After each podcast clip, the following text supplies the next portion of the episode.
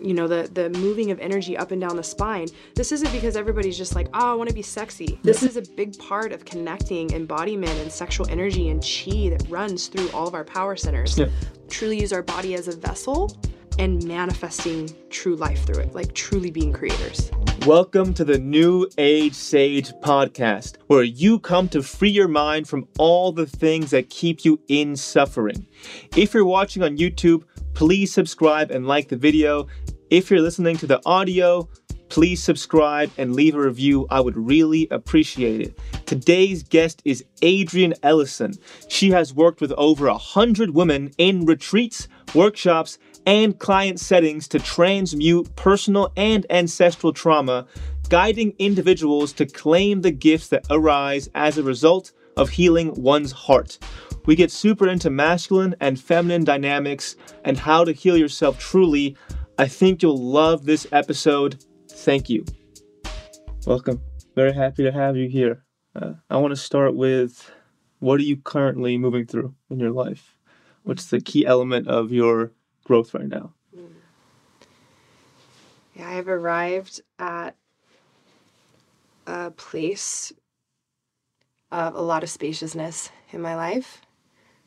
I've taken all the steps to create the safest environment that I know how, the safest relationships that I know how, and the safest nervous system that I know how um, to process some of the deeper things, you know, from this life. Um, and to just give spaciousness for me to step into yeah, this more regulated version of myself that makes moves from a place of discernment and safety and curiosity and like not a, a reactive desire, but more of a open question, maybe what could happen and being really excited about the unknown. Like I used to spend a lot of mm. time controlling and grasping for the known and now I'm I'm stepping into this season where I'm kind of flirting with all the unknown spaces that are yet to come and that's where I'm at right now. Was it always spacious for you? No. Or were you, because for me, I'm still working on it where if I see a shadow or I see something I have to confront, my instinct is like pedal to the metal, let me go and, and just tackle this thing. But, Sure. you know, I'm sure you now, now know, or you're in a space now where it's like, you know, let me let me calm down and, and take my, my time with this. So it was a journey for you actually getting to that place where you could be like, Yeah. let me slow the fuck down and really process this at, a, at my pace rather than just like, let's go. Yeah. It's so funny because every time that I get um, a realization through my contemplation process, the realization is always you need more space. And I'm like, really? More space? How is that even possible? And it is, it is possible because literally when you think about what's around us, right? In the dimension of time and space that we live in, like the space is infinite. Mhm. So there's infinite amount of space and it's our need to rub up against something to feel like our belonging and like we're going to be okay and that we have control and that we know what's going on that doesn't allow us to be safe in the spaciousness like What- that in between. What is your process of slowing down? If you see Yeah, totally. that resistance of being like, I want to go fast, I want to attack this thing super fast, I want to, you know, think my way through this. What's your process now of just slowing down, Yeah. Calming down? What's do you have a, Well, I love this question because the question is really about what is the most efficient way to move through processes when you're like find a shadow, part of yourself that's you know repressed or something that's like disrupting your relationships or the the things that you want in life, but also doing it in a way that's like actually authentically healing because there's the like I see this thing and I'm going to go after it, which actually just creates more dysregulation. And then there's I see this thing and I'm going to create spaciousness so that I can collect all the data on it that's there and have enough discernment in the behavioral patterns that have been formed from what I'm feeling. And so my process is like I look at it through the lens of neuroanatomy. There's four quadrants of the brain. You know, we're the species that has a prefrontal cortex unlike most animals and so we have the ability to contemplate and like really look at our patterns and say oh i see that i am continuing to perpetuate this thing in my life that is not serving me. We all know that like no long what no longer serves right? We have that ability to actually contemplate that and to be able to say i get to choose through my free will to create spaciousness from the thing that is constantly triggering me so that i can become in, in better relationship to it because so much of shadow work has absolutely nothing to do with getting rid of a part of yourself. It has to do with claiming parts of yourself that you used to relate to in really toxic ways that now you're capable of relating to in more spacious ways. So for me, I look at everything through that that neuroanatomy standpoint, which is is very connected to the nervous system, mm-hmm. and I look at everything from the place of I know that there's a part of my brain that's in the back left emotional part that's our animal brain. And I know that every single time that change is on the horizon, that there is the potential of transformation, that that part of my brain is always going to be triggered to take in all the information that's happening, compare it to a past experience that hurt me, and tell me why I shouldn't do something that would create transformation. That's the part of our brain that Carl Jung calls a shadow because it's terrified of death. Yeah. Metaphorical death, physical death, all the death, Yeah. right? Yeah. Most of us immediately go into that prefrontal left thinking brain and we go, how do I solve a problem in this systematic way? But the issue is that if you're trying to solve a problem that's from the past, you're creating a solution for the past, not for the future. Yep.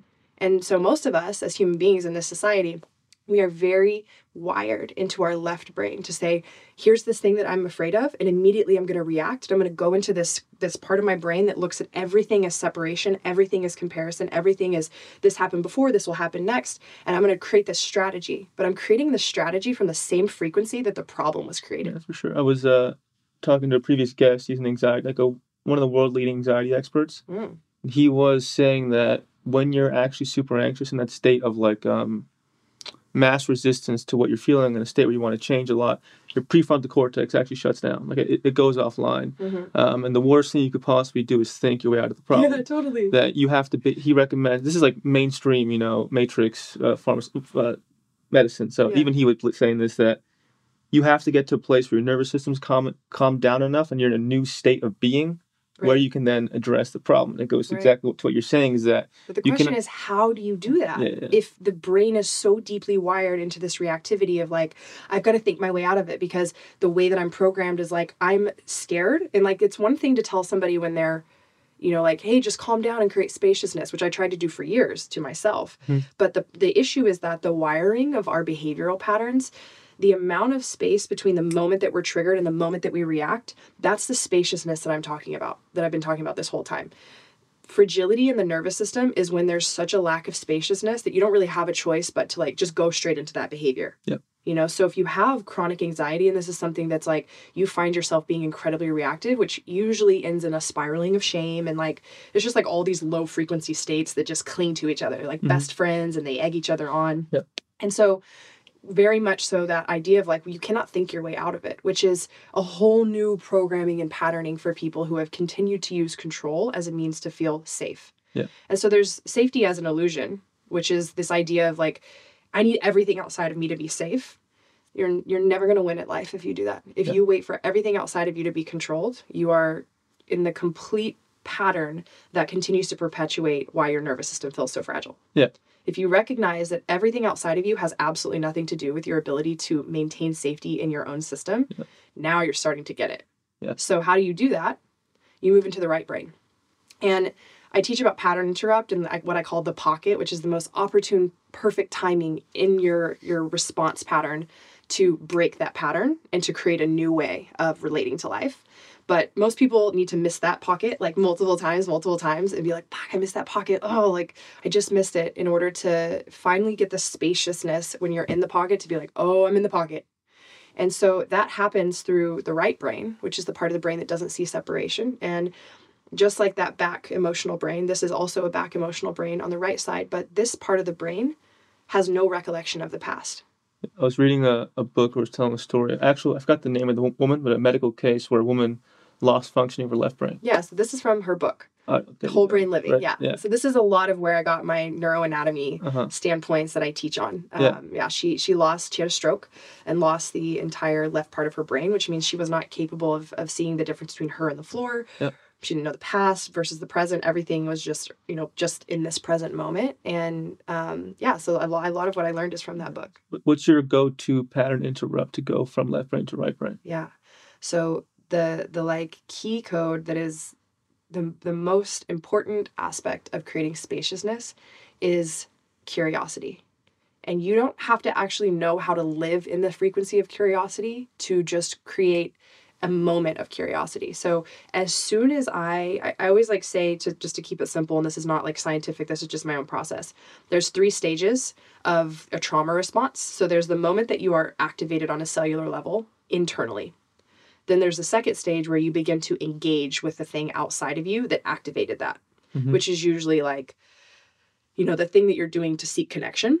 So for an anxious attached person, it's the it's when they're like, "Hey, are you okay? What's going on? Like, I feel I need to fix this right now. Like, don't leave." Or for Mhm. the avoidant person, it's like, "I just gotta I gotta get away from this. I need to leave the house or whatever."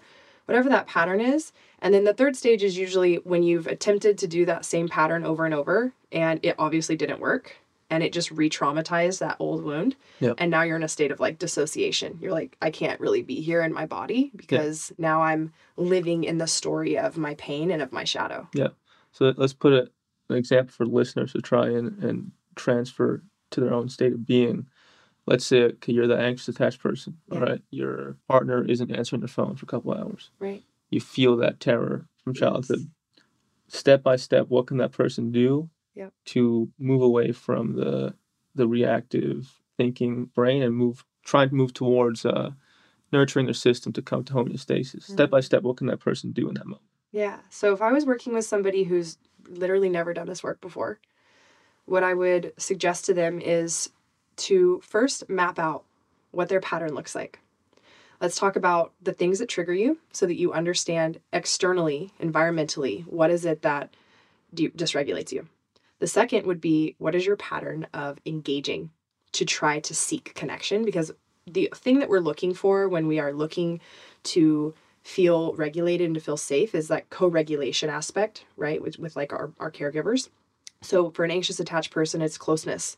Closeness makes me co-regulate. For an avoid an attached person, space is how they regulate. And there's neither one is better than the other. So I would say get clear about what what stimuluses trigger you, the way that you engage, and then what happens each time that you're not met in the way that you're fantasizing because we also eroticize our wounds. So the idea for the anxious person is that they reach for that person and that person reaches back and says, "Oh my god, I just realized you are the person for me and I fucked up and everything is you're perfect and I love that you come for me." And it's like they get that closeness. Right? For the avoidant person, maybe that's the person gives them enough space and then they get to go back into the safe dance of like they come closer, then they can move back, they have that spaciousness. And so once you track all that, the pocket lives in between phase one and phase two.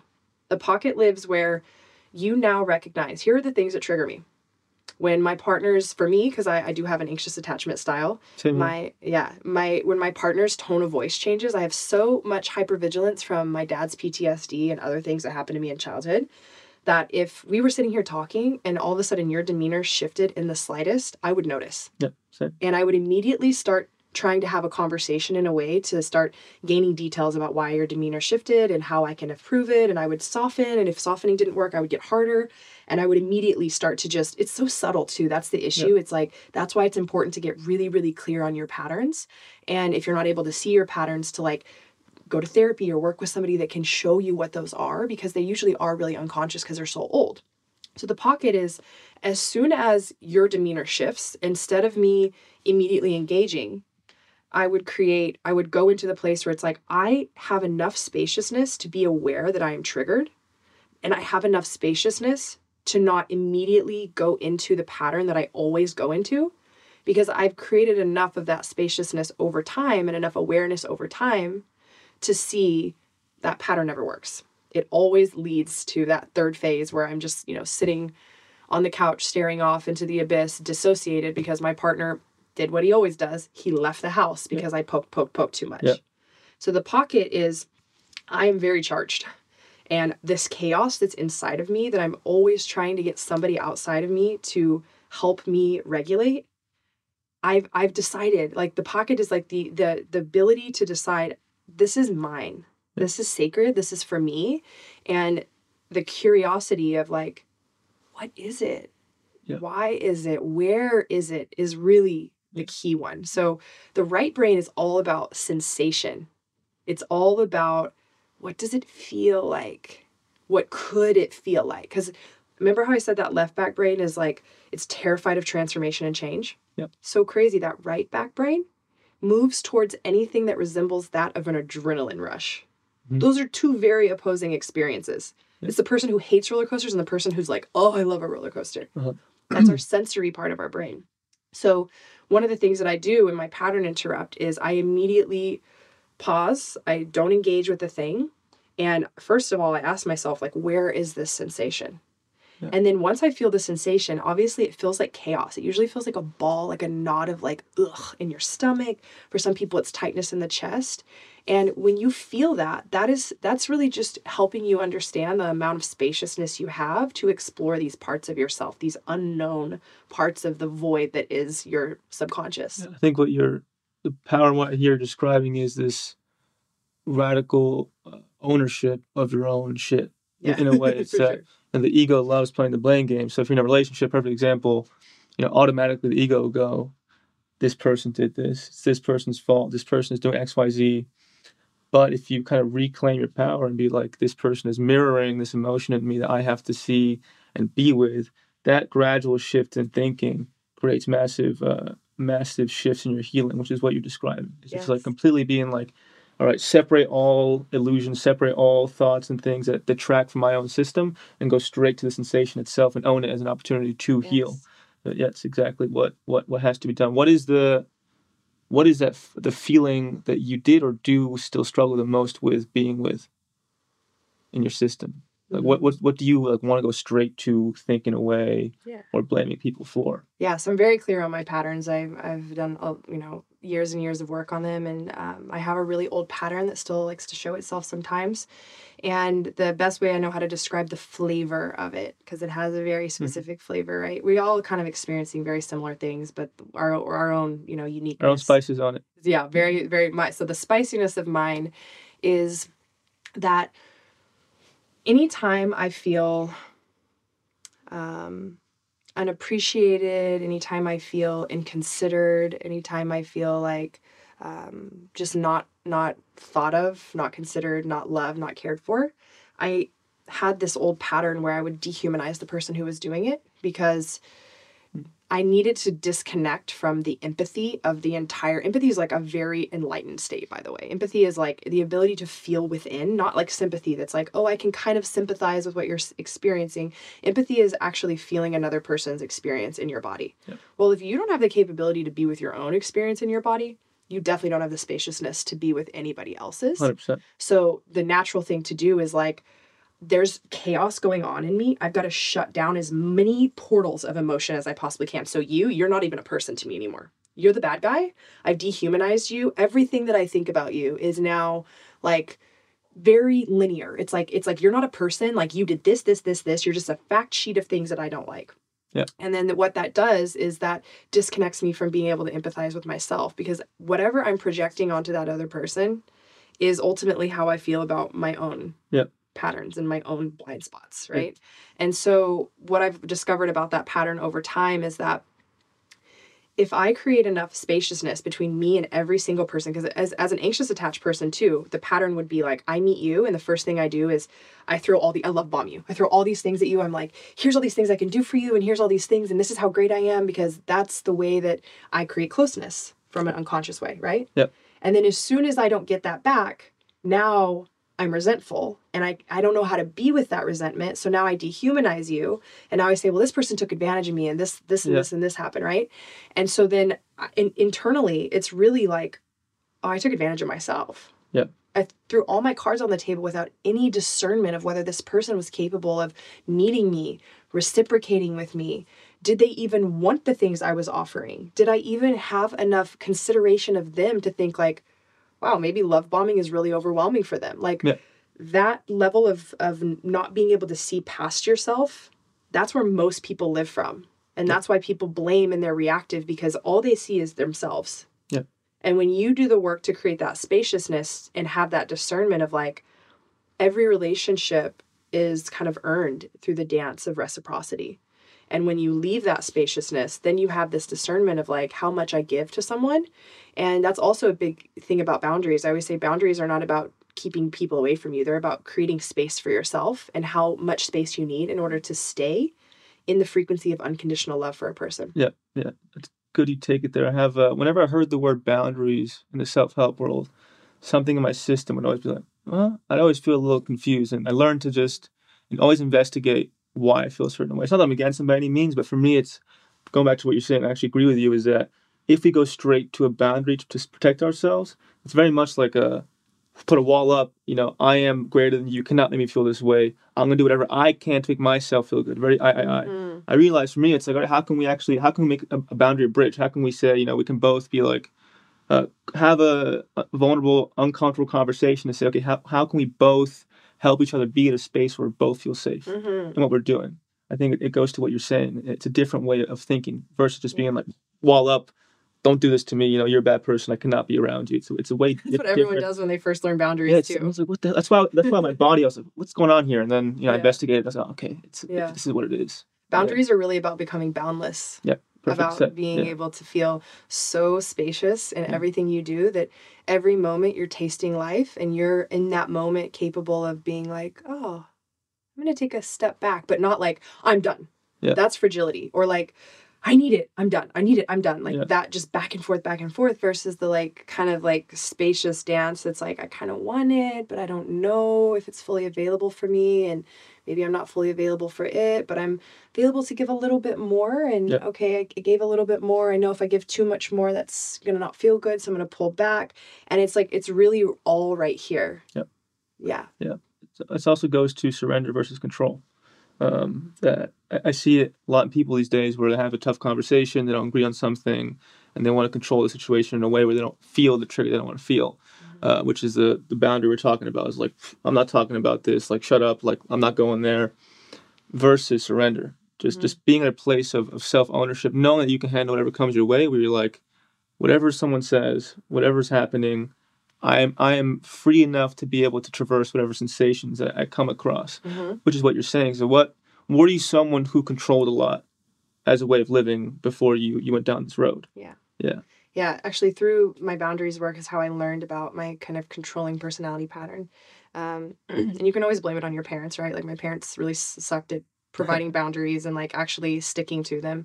But, but at the end of the day, like you know, I, I love that Alan Watts always says this. It's like, you know, you can go to the like, well, I'm neurotic because my mother dropped me on my head because her mother dropped her on her head and her mother. Yep. And it's like, we can, we can spindle our way into that, but that's just another perpetuation of the blame game yep. rather than like, here are my circumstances, which I really had no choice over, but I absolutely have choice about how I relate. Um, so for me, the controlling thing, I've lost in my, in my like really early years because of how controlling I was. Like I, would tend I tend to be usually like one of the bigger personalities in the room, um, very authoritative. Like even if I I'm like very directionally challenged. Is that natural or was it developed? Um, I think part of it's natural, part of it's my nature, right. right? Like part of it's my nature of being that deep explorer. Like I'm gonna go out and I'm gonna taste life, and I'm not gonna wait mm-hmm. for anybody to give me permission, and I'm not gonna wait for anybody to show me how. That is my nature. Mm-hmm. However, mixed in with the things that happened to me early on in childhood that made me feel very out of control and made me believe that all the authority figures around me were completely incapable of actually showing up and helping me. That was developed through trauma. And that's like part of spaciousness and doing this work is like getting clear because there's nature versus nurture right? And then there's the nature of like who I am as a child, like really looking at who you were as a really tiny explorative child that was very curious because that's the that's the biggest essence. Remember when I we were talking about that pocket? Yep. Curiosity is the essence of the inner child. Yep. And then over time as we become curious, it's like I mean even though saying like curiosity killed the cat, like what lame ass grown up mm-hmm. came up with that? For sure. Right? A yep. very afraid adult. Yep. And then that those projections over time my parents were always really good about encouraging me to like explore life and do that. Um, but both my parents were a little bit fragile in their ability to relate to my big, big emotions and to my really messy creative process. Mm-hmm. And so, yeah, I think the the controlling aspect of like if you find yourself in a controlling type of dynamic where you you know where you're being controlled you know what happens it's like you don't even ever feel safe to be vulnerable with that person about what you're experiencing so people who have controlling personalities, they lose people a lot, like cold, hard, and dry. Yeah. And that's really painful because then you don't you don't get that closure and then it becomes this like internalized thing where you feel like you did something wrong but nobody really ever spoke up. Yeah. And that's another one of my biggest patterns that would get kind of mixed in with that dehumanizing is that I would be so sharp and so controlling and so like authoritative, but in a not safe way that people never felt like they had any place to like really, you know, kind of push back. And so instead of somebody saying, Hey, Adrian, the sharpness that you come at me with sometimes, like, it doesn't feel good in my nervous system. And them even claiming it, like, I had this pattern with my mom. And as much as I'm working through it, it triggers triggers me every time I'm with you. And so for me, I either need the pattern to change or I need space from our relationship. If pe- if people now I have friends who will like communicate in ways like that to me and I love it. Yeah. I love when somebody places that boundary because that's a bridge. That's a bridge. Yeah, that's sure. a hand out saying I want to be closer to you, Yeah. but here's kind of my requirements in order to do that. But what happened in the past is because I wasn't aware of my patterns, eventually people would just like check out. Yeah. And then I'd be like, oh, that person just like cut me off. I didn't do anything. Like they're insecure. And I would, again, create this checklist of all the reasons why they were in the wrong, Yeah. which is all about that left back brain. Yeah. The left back brain is like everything is right or wrong, everything lives in a hierarchy. And so, a lot of ways that you can figure out that you're in that pocket is when you start having these thoughts of who's right or wrong, who's in the hierarchy. Before you engage with that, creating the spaciousness to be really curious, like, where where does that right or wrong idea live in me? Yep. What does it feel like? You know, can I can I create like enough space in my body through pleasure, through breath, through tapping is one of my absolute favorite Okay. modalities. I do tapping every single day. I've done it for years. I think it's like it's it, it's not like not a lot of people don't do it because it's not like the sexiest thing, right? It's not that expensive ice bath that you've got everybody's got sitting in their backyards in Austin. It's free, it's easy, it's safe. Everybody can do it, and um, that's something that I do to create spaciousness in the nervous system. Yeah. every day. Yeah, it's uh the way you were talking about honest conversation in relationship. I think about it more romantically, but it's interesting to say about friendship wise that I've noticed that the- you know the key way to be in a relationship is that complete honest communication and ownership of saying, you know, when you do this, not blaming you, it brings up these emotions from XYZ in XYZ moments. Um, I don't mind you doing it, uh, you know, not all the time, but when it happens, like you know, I appreciate you being with me while I, I go through this. And that way of communicating can lead to so much fucking healing, especially in Yes. relationships saying, fuck man, you actually just like, thank you for bringing up this trigger. Yes. Can you please be with me while I process it? Like, I Yes. remove you from the equation. I just need support and love in moving through this. And, you know, I used to, so I have a mother wound of very distant mom. Uh, that was my childhood. Uh, and in relationships, I would just, I'd use it in the past to to like control them so they wouldn't move away. I'd, I'd do everything I can to unconsciously manipulate and do things to make them always be with me. And then in my uh, past relationship that ended recently, unfortunately, I, it was much better because every time I'd feel certain things, I'd just say, "Hey, I'm moving through this. Done nothing wrong. I'd appreciate you like holding my hand while I go through this and feel it." And man, I move through so much shit in that Mhm. way. It's a Mhm. that way. I really recommend it to anyone listening. Just being that vulnerable and honest in what you're experiencing without placing a need to be fixed or blamed. Just say, "Hey, Mhm. can you hold my hand while I do this thing?" Yes, and being able to be really honest with yourself if the person that you're asking that from is not available for that. Yeah. Because the way, the difference between a moment that re traumatizes you and deepens the wound and perpetuates the wound, and a moment where this perfect opportunity of that thing from the wound comes up and you actually get to heal it in relationship to someone is whether or not that person has enough spaciousness in their Yes. own nervous system to actually be available to co regulate with you. For me, with my ex, like every single time that I was dysregulated, it dysregulated him. So anything I asked for in, in the terms of like, I need support was actually just me inviting him closer to trigger me closer. Okay. And so now I see and I have these relationships with men in my life, and I've been single for almost a year. I've been celibate for almost a year.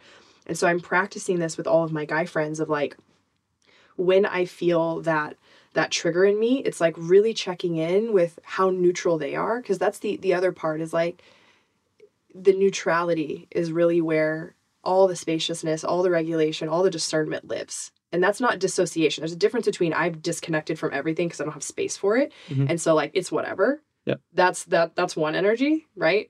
And then there's the like I've connected to everything. I've created spaciousness to feel it all. I'm aware of everything that's in the field and I've neutralized and I'm okay with any outcome that comes. That's like a really high level way of living Mhm. through the nervous system. That's in, that's true embodiment. Yeah. right? So there are people in my life who are embodied and who are safe.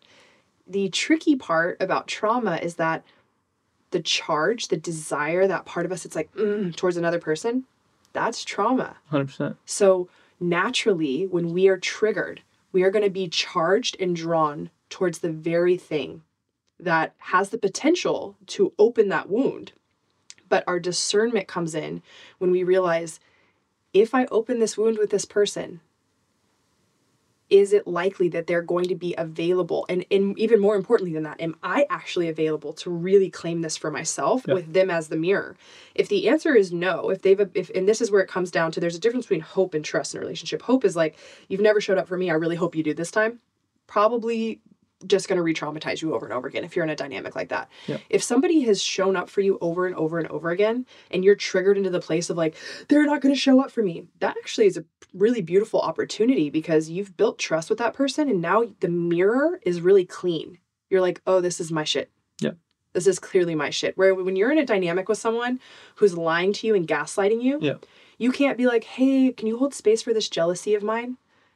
While you're actively lying to me about people that you're texting. Yeah. Like that is and, and that happens. That's what that's exactly what I did in my last relationship. It was like I was so available to work on my stuff. And so it wasn't it wasn't me that was the problem, but I was always putting it on me as the problem. And it's like o- over time, the problem was me continuing to reach outside myself to be validated because I wouldn't validate my own experience. Yeah. And so I would continue to be in that pattern of like, you've proven that you're not capable of showing up. So I keep still reaching for your validation. Mhm. Why am I doing that? Yeah. Because I'm traumatically charged to this idea, this beautiful idea of reconciliation, right? Which is rooted in worthiness. Like, if I can just get this person who is unable to show up for me, which is really just them unable to show up for themselves, I must be worthy of love. If Yeah. I can get this person to change their patterns, then I must really be worth something. Yeah. Versus the feeling of like, I have this person in my life that's very neutral and they love me and they always say what they're going to do and they're a very clean mirror for me. Naturally, my nervous system is going to be drawn to what's familiar. So the spaciousness is the ability to say, I can see that I'm drawn to this thing and I can also see the very likely outcome of this. Yep. And so I'm going to break the pattern in this moment by not moving towards what charges me Yep. even more, but moving towards what diffuses me. Yeah. that I, I've noticed that the ego creates a, a perfect illusion of what it thinks love should be for you.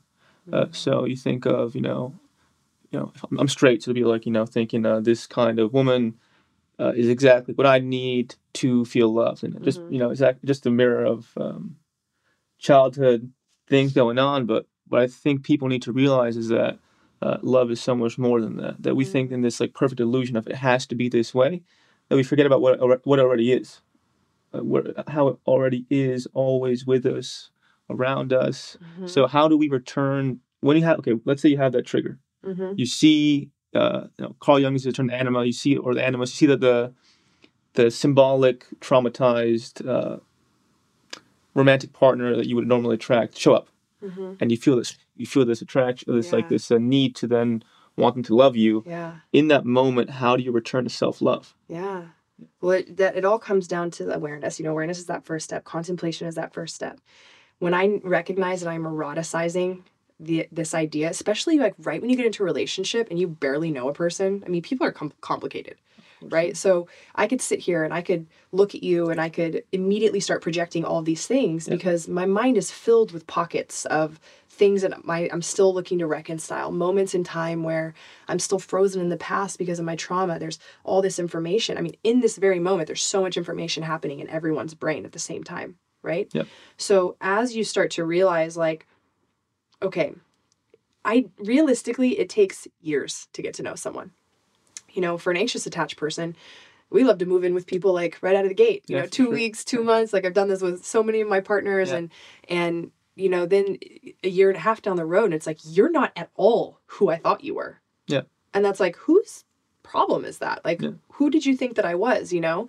Because that that need to eroticize this idea and that's that's how the inner child that's not integrated, like if you want to know whether your inner child is integrated or not, an inner child that's integrated will project there's enough spaciousness in the in the whole system that they can project all these things onto someone And then that curiosity kicks in that's like, oh, I can so clearly see my desires. I see what you want, inner child. I'm going to give these things to you. You Myself. want more touch. Yeah, yes. myself. Like for me, my inner child did not get, I I was, I was given up for adoption. Okay. And so there's just no telling how that affected, you Yeah. know, my deep connectivity to my mother. And, and I have had lovely parents that, that raised me. Like there's amazing. My mom's one of my best friends, but I didn't feel like I got enough physical touch as a child.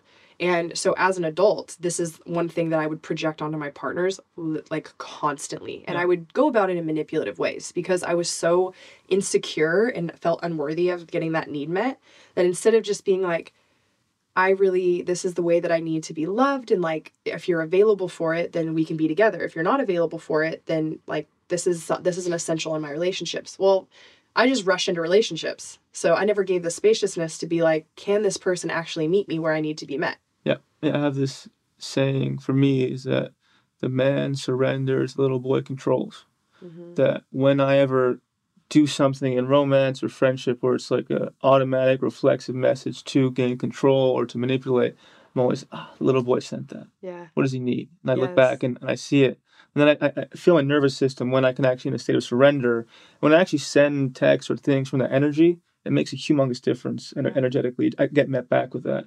When I send it from that need to control Yeah. and not aware of in a little boy, they, they won't answer or they'll they'll think of certain things. That that energy, beyond just like thinking a certain way, that making moves with that energy actually creates uh, ways of change in the environment. We, we, we, we often underestimate that. That you know, don't do things from that that, that space of needing Mm-hmm. that energy because you're Mhm. you're gonna get something in return that isn't isn't what you actually um, desire. Mm-hmm. So let's go back in, in time for you.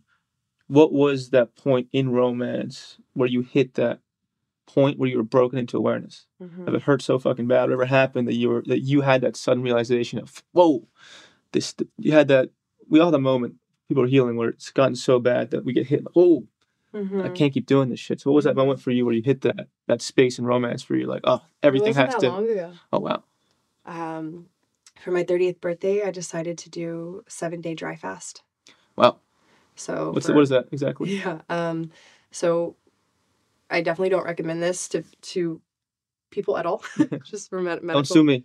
Please don't do this at home on your own. Um, I'm I'm very experimentation. Also, for Uh-huh. me, I, I decided the risk was worth the reward. I did a lot of research, and I felt like it was a super yes for me. But I I went ten days with no food, seven days with no water Wow. and like there's it's not something that very many people talk about and i only know three other people on, on the planet that have ever done it i'm sure there's a lot more that have but personally i only know that many people um, and i only know one other person who's gone as long as i did and i did it for radical healing stuff i have a long journey of healing my endometriosis healing hormone imbalance infertility metabolic dysfunction all that stuff that's a whole nother Okay. podcast Yeah. um, but i it was the first time in my life where I actually did not have the reservoir of energy to give into my partnership at all. I had nothing to give. By day six and seven, I had How do you know that? nothing to give. How do you come to that realization of like, wow, I actually have nothing to give? I couldn't even think Oh, about okay. anything but the next moment. I was in such a deep space of like, I have my body is fighting so hard to extract water from the cells of my fat to keep mm-hmm. itself hydrated. It's then the only two functions it has is I need water to rehydrate myself. And in order to get water, I need to produce energy. So I'm going to eat the cells that are no longer supporting. So like you know the, the cells that are not just that are dysfunctional pieces of your dna that are not like working at the the highest place that they possibly can they call them senescent cells i'm going to eat those convert energy so that i can go pull water eat that convert energy go pull water there's nothing my body wasn't even producing like normal hormones neurotransmitters. It wasn't producing serotonin. It wasn't producing I, I- by day four i wasn't sleeping anymore. Like Yeah. i'm and you know at this point my body doesn't have the reservoir to do anything other than create energy extract water create energy extract water. The first time in my life that i had absolutely nothing to give my partnership and i got to see the truth. Wow. and my partner was not interested in supporting me giving back to me. And in fact i was able to see that this he saw this as an opportunity to like do all the things that normally when i was kind of micromanaging him that he had all the space to do it Yeah. and it was it was so devastating it like crushed me i mean to the point where my first day of my dry fast, I'm like, I wake up and he's like cooking bacon in the kitchen. And, and it wasn't like there's anything wrong with that. It was just like the lack of consideration. Yeah. And then, I mean, just to give, there was a lot more that happened in between there, but he was 15 minutes late bringing me water to break Yeah. my dry fast. Mhm. Like I go seven days with no water. Yeah. And it's just like, it's like, oh, like, can't be on time, you know, kind of energy and and um, was on the phone, so wasn't even with me when I was able to break my my fast. Like just Yeah. so many things that were more important than what I was experiencing, and and I'd had that realization a few other times, but this was the pocket where it hit me so hard. I came home from the dry fast to like a house that was disgusting. My best friend came in and she was cleaning it for me just so that coming out of this like really deep experience, I could be in a clean and nourishing and safe space, you Yeah. know. I had to call on other people outside of my relationship to support me and and I had to be with the realization of like, oh my god, like this was here all along, but I was never quiet enough, alone enough and really in a state of not consuming and numbing. Like Mhm. even like taking a drink of water when you're thirsty, like not to say that that's numbing, but like it does satiate Of course, yeah. right? So when you're not able to satiate yourself and the body goes through all these wants and you don't give in to the wants, you're in the void of like infinite potential. I mean, I I unlocked so many codes within that space and it healed so many things in my body and how I got so clear on so many things, but that was the moment where it was like, you know, and I it was really like kind of rock bottom for me mm-hmm. because right after that we broke up.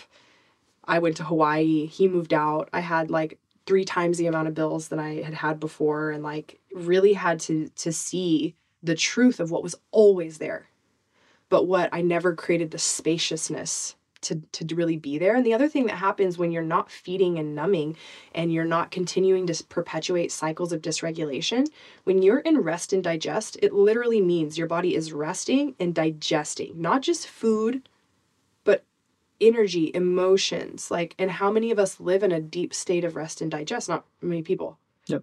Right? Like, that's like, if you're a really regulated person, you're in the top less than 1% of people who are truly in their alpha, truly the most grounded, peaceful person in the room, right? Yep.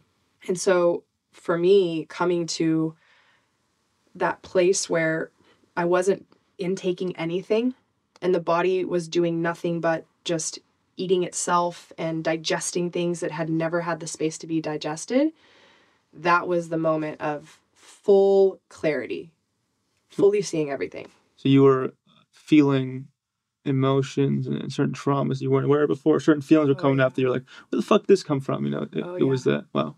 Not necessarily emotions, because I feel like our emotions, we they they do come up and like they're there in the field, but this was the there was like things that came up that have never come up in ceremonies. Like before this, I had sat through ayahuasca seven times. Okay. I had sat in multiple different medicine ceremonies. Yeah. And in every one, I had prayed. I'd gone in with the intention of like I would I would love to grieve and open the box of my dad's death. Mhm.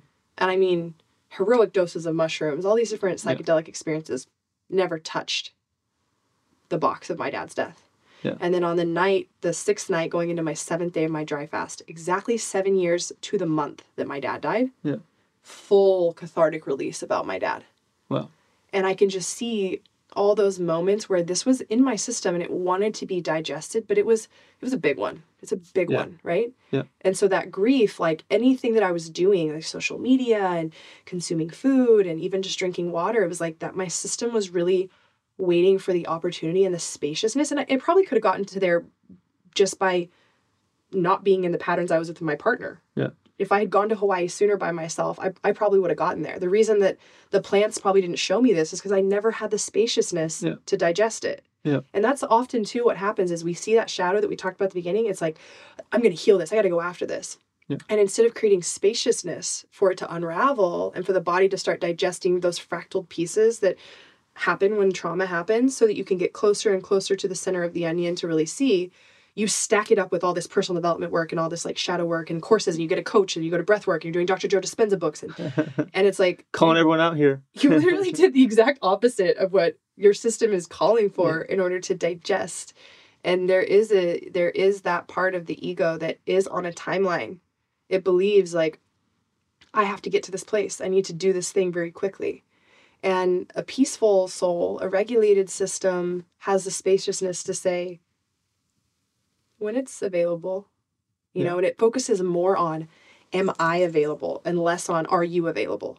Mhm. Am I available to digest this experience or to uncover these things about myself and to really be with them without needing somebody else to soothe my experience? you're talking about as a, a key component in the healing process that I've definitely become aware of is that how much things we do on a daily basis or second to second basis to numb or avoid what we don't want to feel.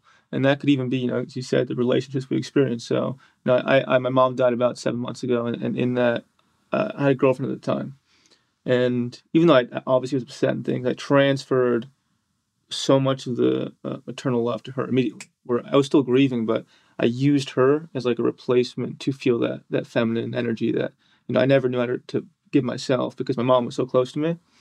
And then when we broke up about a month ago, I was that that grief just just hit me so hard because I had the clarity away from the relationship to see, wow, I did not feel this to the extent that I thought I did.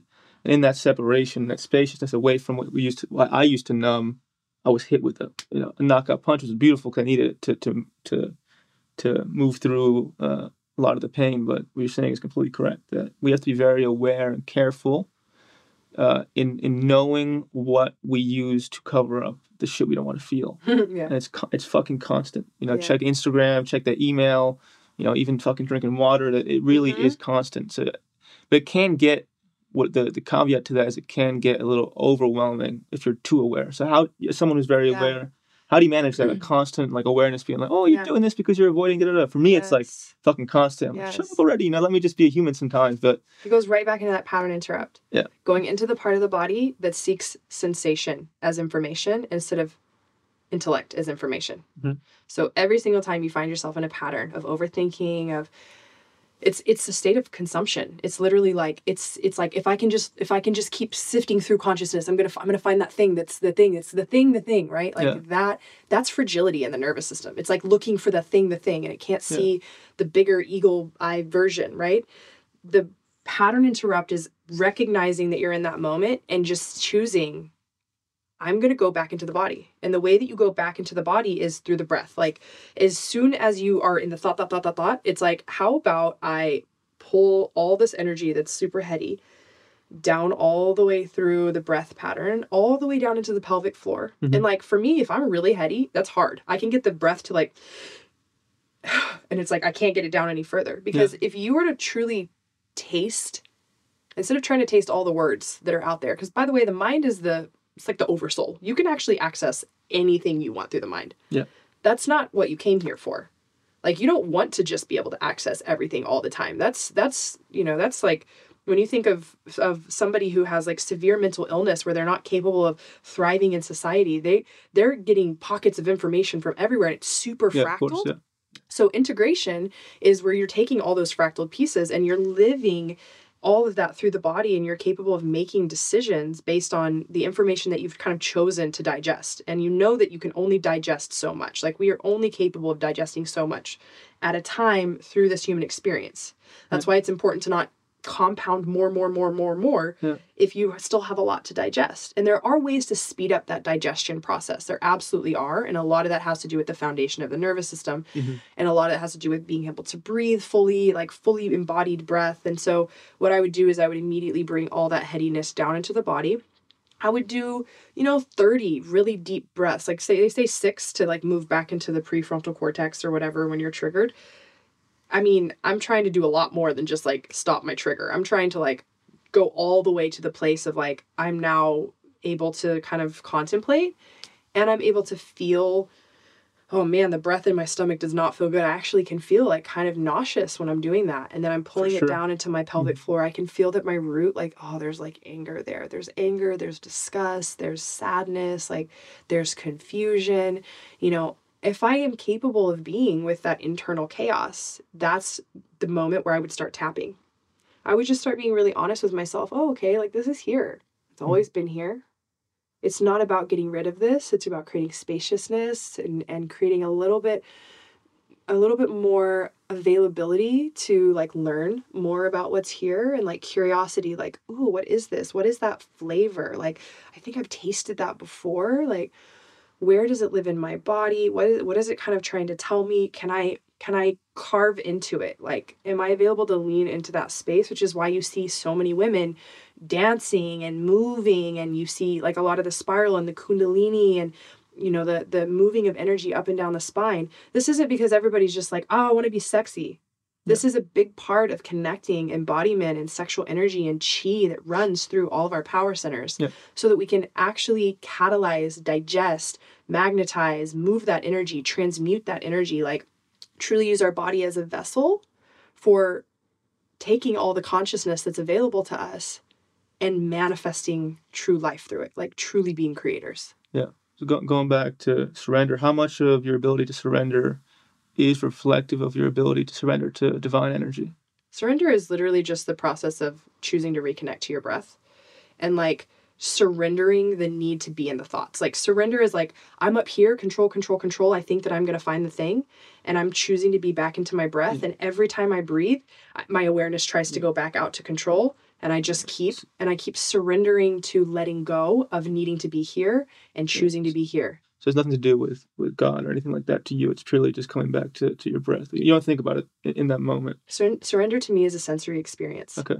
It's a sensory experience of letting go of the pattern that you're currently in that's seeking to gain control of the unknown. Mm-hmm. So surrendering to the void of the unknown, the spaciousness that is unmanifested potential, like where true artistry and imagination lives, which is why most people are not artists because they will not create the spaciousness to be with the unknown. Their relationship to the unknown is that's scary. I'm not available for that because I live in my left brain and everything I do, I operate from. I don't want anything to happen to me from the past. So I don't want to see change or transformation. I'm stuck in my familiar patterns. That is, that's the surrender of that is like, I surrender my old way of being and I see myself constantly going into that patterning. And it's surrender is not just this choice that you make where you're like, oh, now I'm surrendered. Surrender is an active, it's not a passive process, it's a very active process. And if you've ever danced with plant medicine, you know that because that resistance, which is really what shadow is, like yeah. shadow is consciousness expressing itself with resistance. Yeah. Enlightenment is consciousness expressing itself without resistance. So if you find that resistance and you continue to choose to hold to that resistance versus like, I'm available to feel where this resistance lives in my body and whatever is underneath, whatever is the messages that I'm resisting hearing, I'm resisting feeling, I'm resisting being with, I keep choosing to lean into that versus being in the pattern of avoidance with it. Yeah. That's that's what surrender means to me. Yeah. Also for me I feel like in my experience the universe rewards rewards surrender. I'm always trying to control everything, predict everything. I, I get what I want a good amount of the time, but there's no room for magic. Like when mm-hmm. when I'm truly surrendered, things will pop in. It's like, whoa, a, a, friend will call from years ago that's a loving person mm-hmm. that I never talked to. Oh man, I really enjoy talking to the person. Mm-hmm. You know, some someone will text you. Yeah, it, literally that. And I've noticed like things actually go my way when I try not to create a way. Mm-hmm. When I'm just when I'm just am when I'm just trying my best to be my heart and surrender, magic comes. You know, mm-hmm. things that actually serve me come. So it it it, it does actually create a better life for you in that in that way too. Yeah, and Ram Dass talks about that preference versus attachment if I'm very attached to the way that my plan, my path plays out, then naturally my ego has all these like barricades. It's like, it's like I, you know, if I want abundance, but I need abundance to show up in this very specific way because my identity says that that's the way that it needs to happen because that's what my dad told me, then all of a sudden you have all these barricades up and you're not able to have the spaciousness for true abundance to come in because you think that you know what it is. Whereas when you're when you're truly like in that spaciousness, it's like being available to let go of that patterning, that belief through seeing where that belief lives in the body, how it's communicating, how you become dysregulated when something rubs up against that belief, right? Yeah. And then just going back and forth through that process, which takes, you know, takes time. It takes time to reprogram the body to be available for curiosity and to go to curiosity instead of to go to control. Yeah. So how, how do you go about manifesting or speaking intentions without having control? And it's something hard that people struggle with. It's that, you know, they use manifestation as a degree to like try and control the universe or, or energies in a way to serve what they think is the best route for them. So how can you have that space between like, okay, I actually kind of want this thing, you know, for you it's like maybe, you know, uh, getting a podcast. For me, it's certain success. It's like, how can we actually like speak that intention while also not being in the space of I have to control Mhm.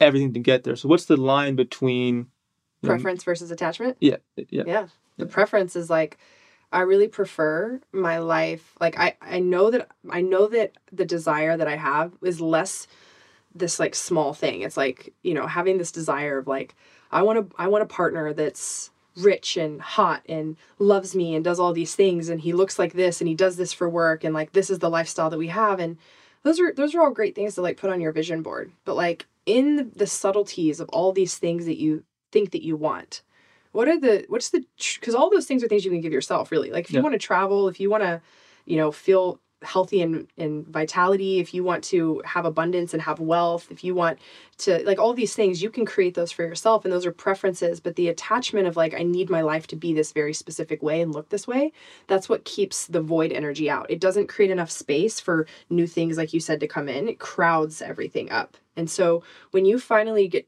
get to this place where you're like i choose love and i choose abundance and i choose wealth and i choose health and the way in which that comes about like i do have these preferences but i'm unattached because i can create my own reality and what i'm moving towards is like i choose health wealth and abundance and love and pleasure and like i choose these things Yeah. no matter who is in my life Yeah.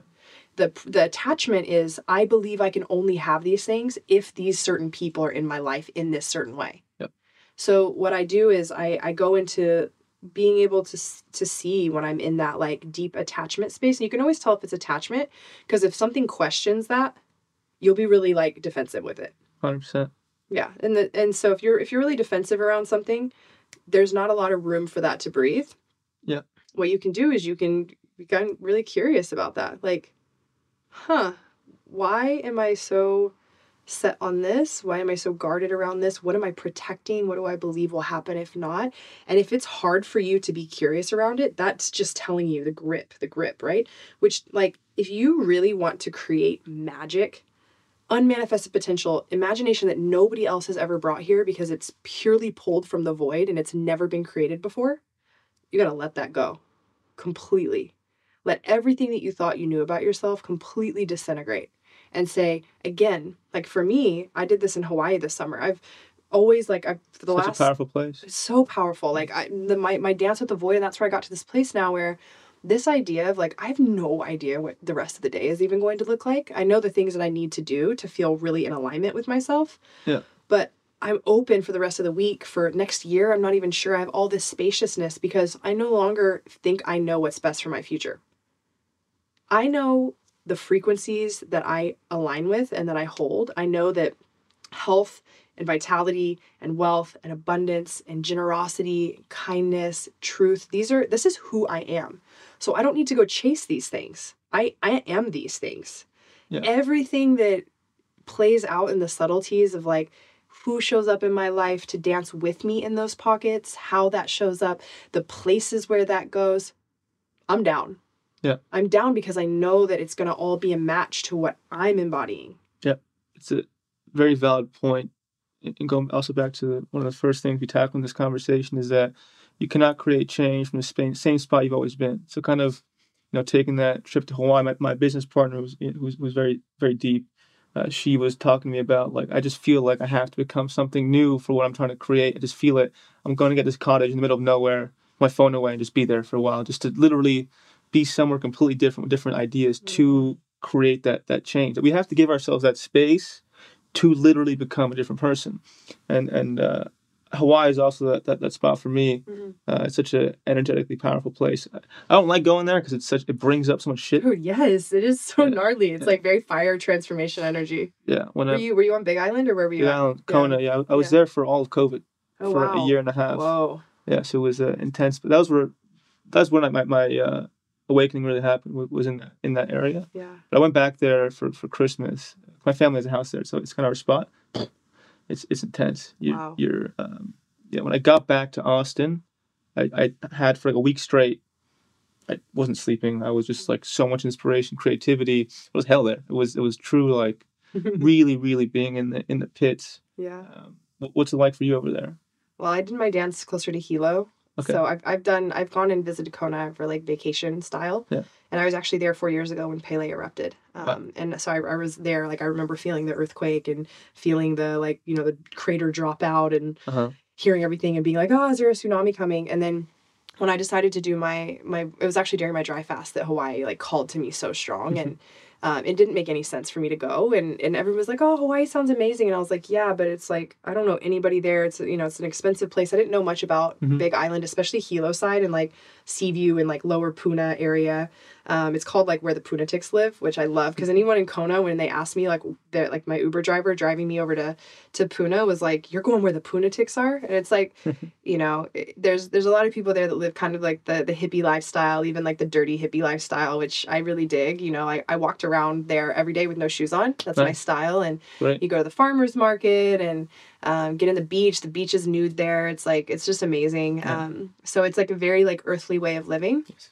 and for me yeah i got there i didn't know anybody i had a lot of hiccups along the way and um, there were multiple times where i looked at flights home but i knew i was supposed to be there Yeah. and ultimately i let all these pieces of myself die and instead of like you know having that ego release where you're like i am not this like i just am and then the next thing you do is okay well then if i'm not this i'm this and you Yeah. like grab that thing I saw, I watched my pattern. I was also reading um, Dr. Joe Dispenza's Breaking the Habit of Being Yourself, which is like probably one of my favorite pattern interrupt books. It's a very profound book. It helps you understand how you're addicted to your own stress hormones from childhood. Mhm. And so I was detoxing from that for two and a half months. And I detoxed from cannabis, I detoxed from social media, from, um, yeah, being around my friends, like anything that was like really overly stimulating. And I just was with the earth.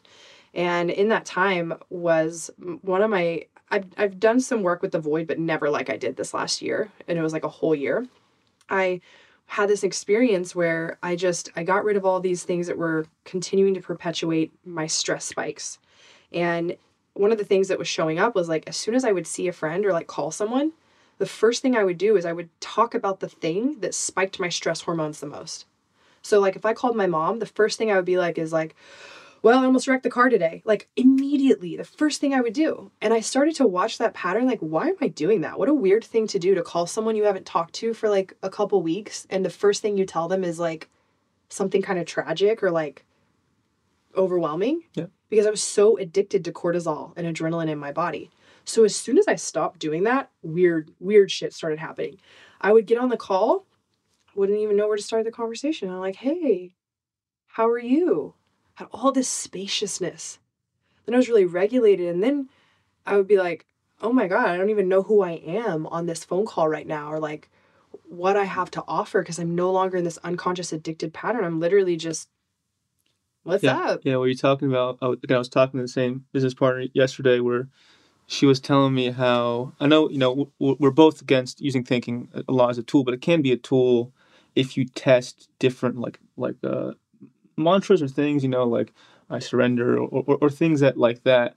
Uh, and she was telling me how she basically like a, like a business algorithm A/B tests different um, like mantras to see what shows up in her life Hmm. that you can have a certain uh, idea or, or belief or way of, of, of, of just being and you can see okay if i think this way and i am this way what what shows up hmm what shows up and you kind of start testing that and seeing what way of, of thinking or being treating it somewhat like a, a formula Yeah, it's like a, the game Yeah, of life too. exactly It's like gamifying it's like it. what what thought that i have would lead to this person show like, it just kind of again not with control again but it's, it's more so seeing like yeah, just openness. yeah just seeing like what way of, of being actually attracts things to me that Mhm. serve me in my development It's also magnetism. Magnetism comes from like having this kind of like, mm, like this idea that like, ooh, that that tastes good to me. Like that would be fun, but not the like, okay, I need this. This is why I need this, and this is what would happen. That fragility of thinking, that's not magnetic. That's repulsive actually by nature, which I know sounds mean, but it is. Like if you if you have a need that you need met and you need it so bad, and there's not like spaciousness and like, you know, that big spacious feminine energy that exists around something that's like I like the idea of this and I'm open for it, but I don't need it. That creates a lot of magnetism. And so like the conversation around magnetism too, especially like social media and people who are like writing polarity content that a lot of times doesn't resonate with me. Okay. because it doesn't help us understand like what does it mean to be like feminine embodied? What does it mean to be magnetic and like you know magnetism? And I've struggled with this because I'm such a tomboy. Like I have lots and lots of girlfriends. I'm very close to the women in my life, and I have a lot of guy friends too. Uh, I mean, I have a shaved head. Like you know, I I have um, what people would call very masculine energy, but I'm I'm actually very feminine at my core and it's that and I, and I also experience a lot of magnetism over the years a lot of people compliment me on that that's probably one mm-hmm. of the things that I, I get complimented on the most is my confidence and my magnetism and i i've always been curious about it because it used to be very inauthentic it's mm-hmm. like people would tell me i was confident but it was such a front i'm, I'm the same way people tell me i was magnetic yeah, my, it was such a front my, I, I used to be very cocky and i realized it was yeah. a, a self-protective identity to avoid what i didn't want to feel right if, if i believed believed that I was, you know, sexy, worthy of da da da da. Mm-hmm. I, I, believed all these things and it wasn't true. It was just a protective mechanism to really avoid that wound. But what thing what happened is that I did actually attract what I wanted. You know, mm-hmm. I had the woman I wanted, I had the, the well, everything external, but it destroyed me. Like I, I manifested from the ego. Like mm-hmm. I, I, did get the things, but it absolutely fucking crushed me. Mm-hmm. That you can actually be in that space of faking it and you will get things that your ego wants, sure. in my eyes, but it's not what you want it, yeah, they feel empty. Yeah, it'll show you. It actually show you, oh fuck, it's not what I want. Yeah. And then now I'm at this. So my, my journey was going from. Again, I'm young. I'm 24. I went from being very good at manipulating people, putting on a mask to, to get approval. You know, being very cocky, using whatever I have to to manipulate women, men, whatever. And then I got to a place in the middle where I was like, I eventually realized, fuck, I actually don't need anyone's approval. All that kind of stuff. We're in that space of disillusionment. Mm-hmm. You're like, oh, you know, kind of like a, a loving nihilism where you kind of like with love being like man nothing really fucking matters but but healing this and then I then I isolated a lot. It was the journey of I was like two years alone all the time, working, building whatever this is, and now I'm in a space where it's okay. I, I think I've gotten to that place where I can move. How do I actually move towards uh, making friends, getting in that space uh, naturally with surrender, rather than actually need using it for control. Like mm-hmm. it's that space. Like how do I actually move to you know making friends, doing all that kind of stuff, not in the energy of like networking how can I get this approval? It's yeah, a different space to be in. Yeah, it's a very different space to be in. It's it's, yeah. it's strange because my system is so used to to that. It's a very, it's a delicate dance. It is a delicate yeah. dance. Yeah, and everything. It's like everything we're talking about just really comes back to all all these desires. Like if it's like, oh, I, I would love to be magnetic. I would love to to you know not feel outcome oriented. I would love to not be reactive. I would love to manifest from the void for like anybody who's going to listen to this all of that can really be simplified into when you are really regulated in your nervous system and you prioritize feeling spaciousness between you and the stimulus outside of you, and you allow the natural process that needs to unfold of contemplation into awareness into more spaciousness so that you can pattern interrupt so that you can really discern how you want to move forward and you're having behavioral patterns now that reflect who you say you want to be. There's a difference. Like this is like a, you know, talk about new age. It's like there's so many people doing medicine, but their behavioral patterns are the same as they always were. And then it's like now you just got like all these new age shaman energies that like have all the codes for you, but they don't embody the codes. Yeah, yeah, that's what I, I realized. I'm not, I've talked about psychedelics a lot already, so sorry, listeners, if you hear about it again. But for me, nothing wrong with them at all. I have no hate, but for me, it's like, yeah. man, like uh, do the work. Like get get the message, which almost always is, you know, being your body, escape your ego, just surrender. It's always the same message. It's always the same shit. The yeah, exactly. but why, but why do we have to know it so many times? For me, it's like, yeah, be with it in reality. Like, like truly get there yourself in the real experience, uh, properly, and be about it. Truly, truly yeah. be about it. It's a massive difference. Like, I'm not there yet, but I know people who maybe you're there where your your mind, your body are, are moving along the same pace, right? Yeah. Like I'm in that space of like I'm very aware of what's going on. My body is like still stuck in shift from my childhood, so I'm, I'm moving it. But I don't need the the ayahuasca. I don't need the mushrooms to go there. Right now, I just know that I have to be with. It. I have to be with the fire. I have yeah. to be with the stuff I don't want to feel. And enough, I, I believe in throughout enough repetition, hopefully, it'll connect. Uh, mm-hmm. Uh, but yeah, I hear you. Yeah, I took the the last year up until recently off of doing any plant yeah. medicine um, for that reason, I felt like my body really needed to catch up mm-hmm. with mm-hmm. the amount of in- information that I had intaken, and I was like, you know, I it felt greedy. If and it's it's it's very driven by the ego to be like, okay, I know what the codes are, which is like when mind and heart become one. Like that is the true essence of life because Mhm. from that place you're in a you're in the state of service. And so if you if you know that and you keep going back for more it's because the ego doesn't like that answer. The ego's like Yeah, good, that's the opposite of what the ego wants. The ego's like no the, the ego and the shadow is driven by separation. It's driven by protective mechanisms and the idea that we are all separate. Yeah. it is like driven by the illusion of separation. So if you go and you get the code that we are not separate and that the way to to to heal you know or it's not even like healing it's like it's it's really just the the moment that you claim that the mind and the heart when they are one because they are not separate that that is truth that everything together is truth. If you recognize that but then you like don't you're not doing the things every day to integrate that you're not living in those behavioral patterns disrupting the way that you perpetuate toxic cycles of separation and like Yeah. right or wrong or hierarchy then and you're just going back for more information that's because you are being driven towards it's crazy but like you're going towards the medicine for an outcome you're going towards and it's exploitation Mhm. you know what i mean it's like it's it's and that's why there's like a, a big thing going on right now about like there's just so many white people going into the jungle and taking all the medicine and now speaking about the medicine like the way that i'm speaking about it because we're not are we doing podcasts with the indigenous to like really learn about the medicine? No we're like we need our healing we need our this. And and again the ego being like nope i don't like this answer. Going into the Yeah. heart living from the heart forgiveness like that's not what i'm looking for. I'm looking for that thing that's going to change my life and make me feel powerful. What are you serving right? Yeah. so you're using medicine to continue to try to serve the shadow. And i when i found myself in that pattern and like really like ayahuasca was the thing that really showed me Yeah. that for what it was so i i don't regret doing that medicine Yeah. but once i w- came to that place like it was a very stern very clear you already know what to do you have yeah. everything Very do well not come looking for more it's time to like really integrate Yeah, I'm very happy that you you realize that because a lot of people will, will bat heads with me and be like, "Man, come on, it's fine. That's their dance." Yeah I- I- I get it. Uh, but people also don't realize how much it takes to come back to ground yourself and your body after that experience. oh my gosh And, and people just like do it and then just go their lives. But it really takes a long time to get grounded again. That, that people uh, often miss that can lead to certain issues yeah as well. So it it it, it takes a a while. Um, Yeah. But do you have like any desire for any more? Is it truly just like, nah, I'm I'm done? Do you have that voice coming back being like, ooh, you know, another journey, you know, or is it just you're truly like,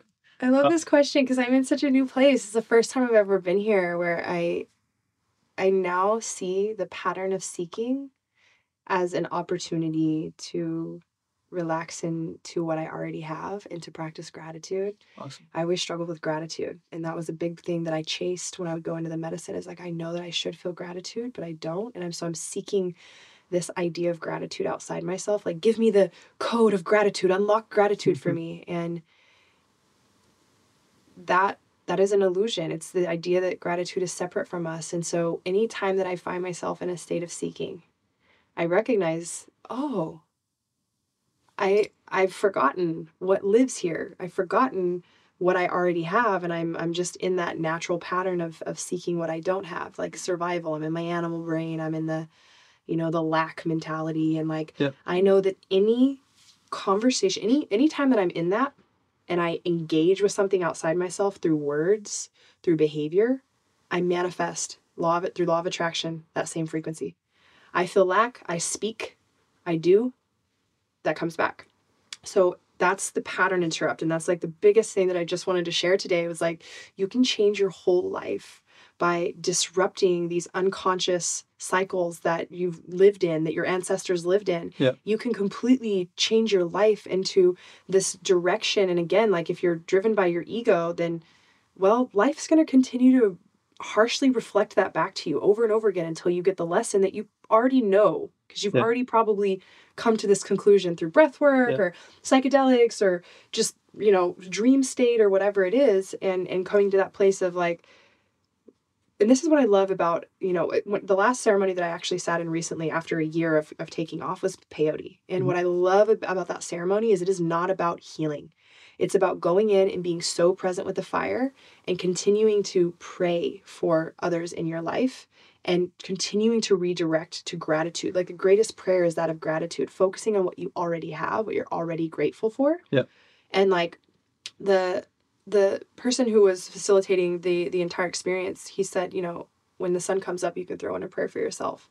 And that was the first time that I didn't spend a ceremony just praying for all my own needs. Me, me, me, me, me, me, me, me, me. I need this. I need this. I need Yeah. this, you know? And and seeing that that feeling of like I don't I don't need to go back and do more and more and more and more peyote. Like that one experience was so profound and all it did was reflect to me a way of being that I know will nurture my heart.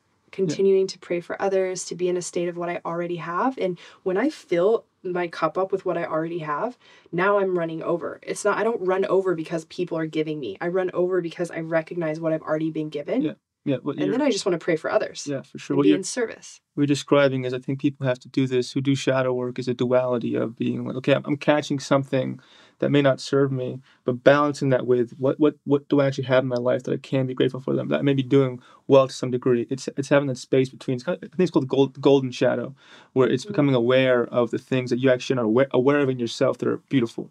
Mhm. It's a constant suppression of, of things that are good that you ignore and focus on the shadow. Oh fuck, man, I have this Mhm. terrible quality, but then you're forgetting about, you know, you're actually a very kind person.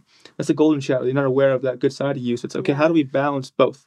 Where I try and do this, I catch a I catch myself being needy, I catch this stuff. I'm like, okay, you know, Lucas, stop. You know, we can't do this anymore with love. We got to do something else. And if I'm too hard on myself, I'll be like, you know, you're also this this this kind, loving person. It's that duality of being, Yeah. you know, don't be too hard on yourself in the shadow. Also try to remember what you're good at at the same time. And that's that does create that space, right? Where you're not in that like that dominating vibration of shame and fuck man, I gotta figure this shit out. You Mhm. balance it with like, okay, you know? I have this loving piece of me, I have this great thing in my life. And that, that space in between creates a, a ton of, of change change which I'm hearing in you at this time in your life where it's, you can be aware of things you're you're moving through, but you're also I feel in, in your system you're coming back to that that that gratitude and surrender. It's that, that space in between that creates so Mhm. much uh, so much change. Yeah, and that that's what the Gene Keys work is about. And what I love about it is like it's it's called the golden path, you know, when the when you get into all the sequences because the shadows are are again they're just they're just highlighting resistance to this beautiful expression that lives in us of love. It's resistance to the love. So we access our gifts, what what the gene keys refer to as genetic inheritance, because shadow work is not some like esoteric woo-woo thing that people are doing. It's a process of gene mutation. It happens in the body on a cellular level. Mhm. And when you learn to work with shadows without again the shame because that's just more resistance. Like if you if you go into a shadow and you just feel all this judgment towards it you're just it's just like building building building resistance. When you're able to create spaciousness to be curious about it to kind of dance with it to taste it and to feel it when you fully go into the shadow in a surrendered way the shadow folds in on itself and that's where light comes through the body. So enlightenment and like light frequency high vibes they're not outside of you that you go and you collect it's not a. Well video said, game yeah. in that way all of the light, all of the codes, all consciousness lives inside of every single one of our bodies, inside of our cells, inside of our genetic coding. It's only a matter of transmutation, which is a process that happens through the cells. When you fold in on the shadow and you fully surrender to what it is, instead of trying to fight it or make it something different, it collapses and light comes pouring through. And now you have higher states of being you have access to codes and this is this is also a chemical process like as you pull more light through the body the body releases more serotonin through the amino acid tryptophan. This is a genetic physical aspect that happens with shadow work and that's why i lead all the things that i'm teaching when i work with people through like transmuting their own shadows it's the most grounded process because we're talking about neuroanatomy we're talking about the nervous system we're talking about chemical hormones that are being released and our addiction to those and how we repattern those through the body. That's truly where the work is. God and and science and consciousness and enlightenment and all and freedom and all these things they are not outside of you. They live inside of you. And the moment that the biggest realization is like the part of you that seeks outside of you to try to pull something that lives inside of you that is a disconnected dislocated fractaled separate part of you Yeah. and you don't need to do anything to fix that because you're not actually broken if you fully go into that illusion and you are not afraid to be with the illusions that live inside of you, there you will find that transmutation process of where the energy folds in on itself because you're you're available to really be with all parts. Yep. Which which tells your your system I'm available to be with also the gift I don't have resistance to that gift anymore. I don't have resistance to that higher state of being because I, I now am capable of seeing the part of me that's afraid of love is only, you know, this small part of my brain that's communicating about things from the past, which is also important. Like a lot of times people ask me, like, fuck, why do we have that part of the brain that's like constantly comparing everything to the past? Well, when I was like seven, I walked in the house and my mom was cooking something on the stove, and I was like being all sassy and asking her about something. And I put my hand down on the stove like this to talk to her, and it burned rings around my hand. Yeah. So, like, that part of my brain is like, hey, as you're getting close to the stove, like, remember this is hot. So, there is a, there is an, im- imp- a, a beautiful, I don't like to use the word important, but there is beautiful and, and synchronistic and, um, sacred part of all of you, including the shadow. So, yeah, the, the biggest like suggestion for people who are doing shadow work is you're not trying to get away from your shadow. You're trying to create the, the work is to create enough spaciousness to become curious and available to dance within the shadow because you no longer think it means anything about you. Yeah. You're not that fragile in your identity anymore. Yeah. And that's where the truth is able to shine through in you because it is you. Yeah. That's a, oh, a mentor of mine, uh, Lucas Mack. Shout out Lucas. Uh, he always would tell me when I was stuck in that, oh, my fucking shadow. He's, he's like, say thank you, shadow. You know, be in that space like, thank you, shadow. Just with like uh, gratitude and appreciation and surrender.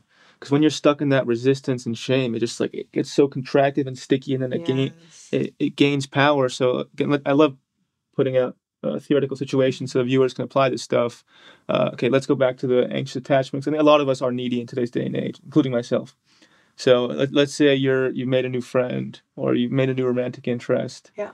And that part of you is like uh, that that shadow automatic side is I, I want this person's approval. I want to be friends. with I need them, and that that way of thinking. Yeah. How do we go about that situation healthily? Does it? Do we actually need to just not go there? Is no, that no, no, no, that's fragile too. okay? So, So- what what is your, your solution in yeah. like following that that preference, being like, oh, this Mhm. person could be good for my life. How can I, you know, go about exploring that without also coming from that space of of, Yeah. of subconscious need for uh, attention that then they, they'll pick up on. So, is it's it's always going to be the same answer spaciousness so the second that i start relating to someone in a way that i am perceiving as like toxic or not as healthy instead of going into the judgment and into the pattern i'm like oh i allow the extent of how much i'm grabbing them to be the extent of space i create. Now if i need to be like oh sorry I, i'm uh, this is a pattern for me and i just can't be in this relationship with you because i can't be in this pattern that's very fragile. Yep. or the like ah, ah, ah like that's very fragile. So just being really honest about where you are. It's not a judgment thing like at all. It's for me i, just went through this. I, I had a man come into my life and he's so awesome and he's so beautiful and it's just a platonic friendship. But man the amount of things i was projecting onto this man like it was really wild. I would find myself like prepared to be disappointed when we never made any kind of an agreement. And as soon as i saw myself this is the pattern that i saw myself in was we had talked about going uh, to do the farmers market one day. And i found myself sitting on my stairs same stairs i used to sit on waiting for my ex to get home when he would lie about coming home and not be home. And and i found myself sitting there waiting an hour for this person for the farmers market and he never showed up. And i was so triggered. I mean it Yeah. it hit my pain body in a way that was like i thought i was done with this. And i found myself in this place where it was like my my system was very fragile. It was either go into the old pattern which would be like where are you and then be like every minute the amount of angst in my body would get like more feel it's you. like a minute is like an hour yeah, right course, yeah. and so 10 minutes goes by i hate you like that's an old pattern of mine i'm like Yeah. i've already done the work to not live in that so then the pendulum swing of that which is how the system of fragility works is immediately being like i don't wait around for anybody and i'm done with this relationship but the thing is is that that level of relating is so fragile and it's continuing it's it's victim it's very disempowered It's it's like it's like I don't believe I don't trust in my ability to navigate these this thing that feels a little sticky and I don't have enough spaciousness to kind of see where I end and where he begins. Yeah. And so what I did is like that happened and I was like, okay, I'm to create some spaciousness around this for the rest of the day. I cried, I did some tapping, I processed out a lot of old things that showed up that were had nothing to do with this person. And then later on that week something similar happened. And the second that it showed up the second time, Funny how things just show up like that. yeah, it's like it's Yeah. they're all they're opportunities, and that, Yeah. that's where I'm at now. Is like I see that as an opportunity, and I felt like how disempowered I was, and I felt this feeling of like I'm giving power away to someone else to close a loop because I don't know how to close it without someone else's closure. Yes. This is a lifelong pattern of mine. I no longer give anybody the authority to choose whether I have closure over something or not. Hmm. And I might not know exactly how to facilitate that closure for myself, but I will give myself the spaciousness needed to reflect on what does closure truly mean to me and how can I feel closure in the body and how can I feel and be with all the parts of myself that feel chaotic when there's not closure. That's my work. And so I took about two weeks of space from this person and i still reached out to to share love and i gave some spaciousness that was like really beautiful for myself and in that time i processed out so much old stuff from like childhood. Jealousy and entitlement and disappointment and projections and by the time that i reconnected with this friend of mine and i was able to share everything that i went through because i was i wasn't sharing it from like a i need you to know this so that you never do this again so that you can save me from my insecurities and my fears and my patterns. No. I was like oh like thank you for you know just being who you are and in that space allowing me to um, see myself really clearly because in the past anytime that I'd be in a relationship with a man, I would attract men who would love bomb me. They're like, I wasn't like I've I've been in relationships so many times with guys that I never wanted to be with that were my like my best friend. And they were just like, I, you're the most amazing thing. I want to be with you. And then it's like, well, since you mm-hmm. think I'm so amazing and you're so persistent and you love bomb the shit out of me, Yeah. I would that makes me feel loved and then I don't have to do the work of putting myself out there and being rejected. And so, you know, I got through most of my life without having to really ever deal with like my re- deep rejection wound. So I never thought I had one, Right? But I was always dealing with my abandonment stuff. So for me, in my last relationship and why I decided to be single and celibate and like give myself a lot of spaciousness is because I still found myself in that pattern of blaming the other person and and also being like you know you were late again and like holding up that accountability mirror for everything that he said he was going to do but then didn't and then being gaslit as if I'm micromanaging. And and the issue is that I was micromanaging and he was also not doing what he said. He was not being impeccable with his words. So it's a sticky mirror. It's a really really dirty mirror when you're looking at trying to see yourself through another person but that person is reflecting back to you also things that they're not taking responsibility for. Whereas with this new friend, we we don't have any of those commitments. So for the first time, maybe ever, I had this man in front of me that I was projecting these things onto and I was able to see all of it was me. And that that gave me the opportunity to fully alchemize and claim everything that was mine to claim my jealousy, my distrust, my disappointment, and all of that. And then when I was able to share that with him, he was like, Oh my God, like, thank you so much for telling me that. I will do better with my communication moving forward. Not because he owes it to me, but because he was like, I want to relate. I want to I want to support our relationship. I want to relate to you in a better way. And also, I also want to be more impeccable with my word. Yeah. It. What um.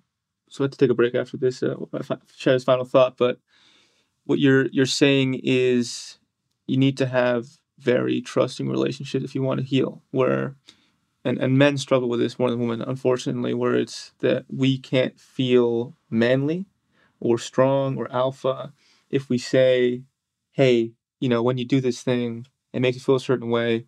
I need this time to process it. Like you don't really see that with men a lot, unfortunately, and not just men, but we all have to be, get get very good at being honest in that communication. If you can't really say say that to someone as a friend or a lover, they're not your friend or your lover. They're just someone that you're that you're using for to satiate your own needs. Um, but on the, on that point, we'll, we'll be right back. We are back. Um, so going back to the topic of you know having a clean mirror. Mm. I completely agree. I'm just going to push back a little bit just for the people who are questioning, just to Yeah. create a good conversation. Uh, okay, let's say the dirty mirror has nothing to do with you to some degree, right? So it's like the person who's doing that stuff uh, has their own separate bullshit, all, all this stuff that then gets projected onto you, and then parties attracting that because you're in a certain situation. So I call it karma. Yeah, yeah. A really karmic Yeah, mirror is course. a really dirty mirror because there's so much in the field trying to play itself out Yeah. that both people are not aware of that it's really hard to see what's yours. Yeah, so true and it often takes again great theme of today's episode is takes that separation and spaciousness to reflect and see the truth in, in that silence and stillness of being like wow they're really showing up uh, showing that piece of me that i didn't i didn't want to see so you know answering that question i was asking is that you know uh, dirty mirrors will, will come across and you know they, they have nothing to do with you but it, it does become your choice once you recognize them as dirty to keep using them Yeah. But I think that's where we have to create that that separation, and also going back to that point is when can a person become that mirror for us? At what point do you, in your experience, feel like oh, I can actually have these conversations with, with this kind of person? What's the checklist to you of being like I can Mhm. trust this person to use as a mirror in, Mhm. in conversation to help me heal in some kind of a symbiotic relationship? Yeah. I think the cleanest mirrors are, you know, really old, wise people because they've recognized at this point that nothing that you say has anything to do with them. A clean mirror is someone who is quite regulated in their in their nervous system and nothing that you say tugs at identity or a part of them that feels threatening. So, you know, this is it's not about being like, oh, no more dirty mirrors for me, like unless you're a clean mirror, because you you you also have to be a clean mirror for people. And the cleanliness that I'm talking about is like if you are experiencing jealousy is always a really good one and this is one that's personal to me. If I'm experiencing jealousy and things are coming up, but my partner's been really out of integrity with the way that he relates to other women, and I come to him and I'm like, "Can you hold space for me to talk about my jealousy?" If he's not integrated and he's feeling out of integrity in any way, the way that it's going to reflect back to me is very defensive. And then it's going to make me feel like I'm wrong. Yep. And then I'm not going to really know is this mine? Is this yours? Is it what? Right? Whereas someone who is like very in integrity and feels very good about the way they show up because they're not reactive and they're very clear about, you know, their old patterns and they're integrated in their new patterns.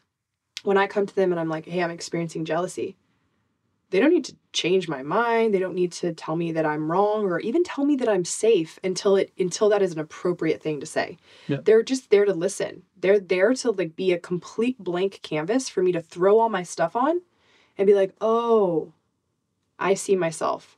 But if if I throw my stuff onto a canvas that's got a bunch of its own shit and then it's like is the red mine is the blue mine is the purple mine or is it ours like there's a lot of colors here you know and if somebody's truly a blank canvas meaning that they're they're very they're good with who they are and they're not trying to make anything that you're saying about them. They're like nothing that you're saying is about me. Or they get to a point where they're like oh wow that thing that you just said triggered something in me. And now i need to process that before i can really show up in this conversation. And that's what a really healthy like secure relating looks Yeah. like is you no longer need your partner to be in the same room and validate that they're okay because it makes you feel okay and that you don't need to know that the thing that you felt was right like that's just all like very fr- fragile in the nervous system it's an okay it's okay we all you know Yeah. experience that and depending on what kind of partner you're with you could think you were secure and then end up in a partnership where it's like now you're very dysregulated Yeah. again Yeah, so I want to I want to touch upon your your choice to become celibate because I think we often throw all that out the window with sex, right? We think that uh, oh, I'm attracted to this person, I have certain primal needs coming up. I'm gonna forget all their about all their bullshit. If they're pretty and they're attractive, I'm gonna forget about all their trauma that they're gonna somehow pass to me in this connection. I'm gonna forget about how they may go into patterns of trigger shit. We kind of throw it out the window. So I'm Mm, curious how much of that was part of your decision to be celibate and mhm. how we should be uh, more careful in about about our sexual lives. Yeah. I just can only speak for myself personally. I realized that the people that I was most sexually charged around were the people who were very likely completely unavailable Mhm. to actually co regulate with me. And so, what I was doing is I was eroticizing this deep pain that was in me and projecting this fantasy idea of, of how something from the past that wasn't reconciled could play out with this person. something that was really painful and how that person is going to show up differently and they're going to rescue me from my insecurities.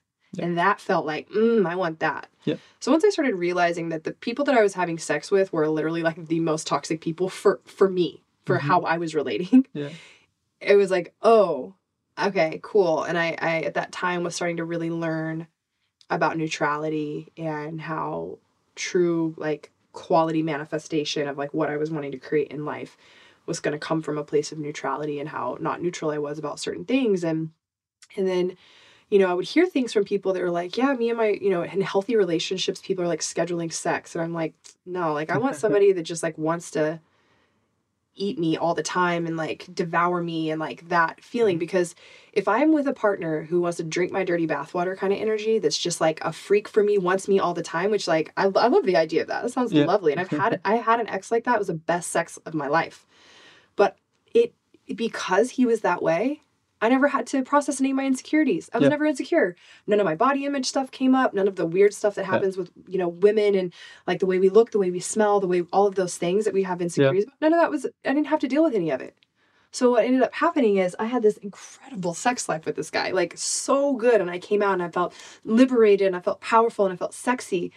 And then the next relationship came and there was so much sexual dysfunction and I didn't have any of the tools and I wasn't able to to be with how insecure I felt with this person because I wasn't integrated. Yeah. So that was kind of where, you know, I had one of those patterns years ago. This was like over 4 years ago that that I really started to realize this. Um and then yeah, in in kind of like my most recent relationship, I just also realized how many things I was compromising that I needed sexually for safety, for physical safety of my body and to feel regulated, and that my partner just wasn't available for that. And I kept eroticizing this future moment where he would finally be available. And what I didn't want to happen, which is why I went celibate, was to just take all those projections that I hadn't had time to fully process. And and the mirror of my last relationship was like probably the one of the dirtiest mirrors I have ever had in a relationship. And and I got like it cleaned so much out of me once we broke up because I was able to claim things that I never knew I needed to claim in other relationships. Mhm. Like it was, it was such a gift in that way. And I also knew, you know, I hadn't really been single. Like I had gone through seasons where I was like single, but it was like I did an open relationship dance, which was kind of like Well, yeah, I did that with how was that? it was you know a really great way for me to hide um being all of myself with one person That's my worst nightmare. yeah it is of course yeah well Which is why was- there's an argument to do it because it's like some egoistic. Uh, but I, yeah, I, I would I would really struggle. yeah i mean like don't be sadistic right like if it's so for me this this was my open because i, I want to say this i had a mentor that was in an open relationship and i was in his mastermind and it was like real real big and it was real hot and flashy and i was very drawn to it Uh-huh. But it was a great way for me to hide my abandonment wound. It was like here's all these successful hot men and and two of them were sex addicts. So it was like perfect because they were obsessed with me. They wanted me all the time. And then i was dating a guy who wasn't being physically affectionate with me. He wasn't dating anyone else either. Wow. so i like i i had everything. It was like that it was like that same the ego manifests. yes it was like it was like the high of the ego where you have everything and you're at the top and you're just like wow look at me and then you know the the fall from grace like that is like it's one hell of a fall. And so one of the things i started to notice was this huge pendulum uphill ego battle that i was in where then i would very quickly after that kind of it's like feast and famine famine patterns which i have a lot of those patterns historically in my life with money with men with happiness like severe depression and then like seasons of just like ecstatic bliss and not a lot of homeostasis and balance in between and not a lot of like authority to navigate in between and like stop the pendulum kind of somewhere in the middle and coast which is like that spaciousness my nervous system's like all the time Yeah. um so the open relationship thing for me was me really learning and I don't diss open relationship. I've I've like I've danced with the idea of doing it in a much more conscious way and um, I don't know that I need an open relationship in order to have open dialogue, open communication, all the things, all the gifts that come from open relationship, which is really just open relationship is a mirror. Mhm. And if you're in it with the wrong person, it's a dirty fucking mirror and it can traumatize you. And if it's a really clean dynamic, it could it can probably change your whole life. Like Yeah. nothing is right or wrong. It's it's all how you relate. Yeah. Um, but the celibacy thing for me is is me really claiming the spaciousness because celibacy wasn't about me not trusting other people. It was about me not trusting myself, Mhm. not trusting that I wasn't going to fall right back into um, another dynamic and and feeling like oh like that makes me feel sad that I feel like I can't trust myself to not end up in another relationship with a, a guy who wants me to be mommy and I'm playing out mommy and and then it's killing polarity and it's killing our sex life and then I'm I'm having to deal with all my insecurities and then I pendulum swing into a relationship with a man who's obsessed with me and like now I don't have to deal with it anymore and then I get sick of that person because Yeah. there's no charge in that relationship and then it's back to the next thing right Yeah. Uh, within separating from things that don't serve us, like taking the chance to be celibate or sober from psychedelics, whatever it may be, at what point do you feel like you're ready? When does it come to that point? Because for me, it's like, sure, take the time away to, to be with the triggers, to be with the mirror, but you're still to be faced with the fire once the moment comes to some degree. So it's like, wow, right what's that point to you where you're like, I can do this. I can be with this, uh, with the actual event itself when it comes. So how do we know when we're ready for that when we separate? Well, so that's that's what I want to say is that's not separation. That is spaciousness. That's exactly what you're talking about. Separation is is being like, I don't even I don't want to look at this. So Yeah. like I'm just done with this. Yeah. And and then that's what I did with open relationship. I just separated myself in each relationship from the thing that made me insecure.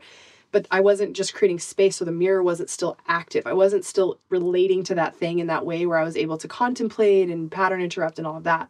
Um, so I just like want to say there the spaciousness is is the higher state of consciousness where we're able to not need to separate from anything because separation is is this idea that like if we separate from something we're safer or or love we can't be as much in love or whatever um so i just wanted to say that because the whole the whole episode's about that but can Yeah. you repeat the question Um, it was okay wh- when you cr- not separate when you create spaciousness, truly like oh, oh, not away from feeling the thing, but but entering the thing, which sex Yeah, is. yeah, yeah. That's actually what sex is. But yeah so how do you know in your space when you feel like I'm ready to actually do the thing? yeah When does that moment come, and how do we know what know it's time? Yeah, so I'm I'm that's where I'm at right now. Yeah. And what I foresee myself doing in the process of you know maybe making mistakes and and having but but having enough spaciousness that mistakes aren't aren't going to make or break me. Like i don't i no longer believe that if i do that i can do anything wrong. But for me it's like taking all everything that we've talked about in this episode and and really applying it into how i how I react and how I respond to things. So I've been thinking about I'm, I'm, I'm open to dating again. I'm like mm-hmm. interested in that and I'm I'm interested in breaking celibacy if it's with the right person and Yeah. I'm I have very clear ideas about how I want my my sex life to be and I'm open to, you know, being in a, a fluid kind of state of co-creation but not in a state of compromise. And in in, in that way like co-creation like really fluid and open and malleable. And so for me, my my baseline is just like making sure I stay regulated. And in that moment what, what a pattern that I think shows up for a lot of people in sex is like you've come up against a sticky moment in the moment and you feel like if you create spaciousness for it it's going to kill the mood. It's going to you're going to feel rejection or they're going to feel rejection. And then you know like when I if I recognize that I'm in any of those I I definitely don't need to be like letting another person enter my body because I don't even feel safe with myself at that point. Yep. So how I see myself doing this dance is like it's a very spacious, energetic dance where, you know, I understand now why the idea of like why people would save sex for marriage and like I'm not sex shaming anybody. I just get both points of No, view at this too, point, you know? Um, because I want to do, I desire, I love the the tension because I think tension is something that is so yummy Mhm. when we're not fragile. Tension, when we're interpreting it from this right brain, is like, mm, like it's constantly curiosity, tasting, feeling, dancing. Yeah. Whereas like tension from the shadow brain is like, oh, I don't like this. This is like this is death or this is change or like I'm not in control Very good point. Yeah. yeah so i'm i'm in the the season of life where i've i've done the work over the last and i would honestly gonna say like this work that i'm talking about as far as where i'm at sexually I've, this is only a year only Okay. a year so like the work Only. only a year yeah. which i know sounds like it's like a long time for some but it's not Yeah, it's yeah, not yeah. a long time Yeah. um and it was because I was diligent about it, you know, and this the celibacy wasn't about shaming myself or slut shaming myself or not trusting. And it, it was all just about I need the spaciousness to really see what's mine and do these dances. And I've gotten to and in in the celibacy pocket, like I have met a couple men where I had like a lot of sexual energy, and that for the first time gave me spaciousness to like really reflect on what that was. Like, Yeah. what was it? And with one person, it was just really solid polarity. Like, that person was so deeply integrated in their masculine that I was able to like fully open around them. Yeah. And also there was a there was an essence of I didn't know this when I met him because we only spent like a weekend at a kind of conference thing together. He's married. So I didn't know that.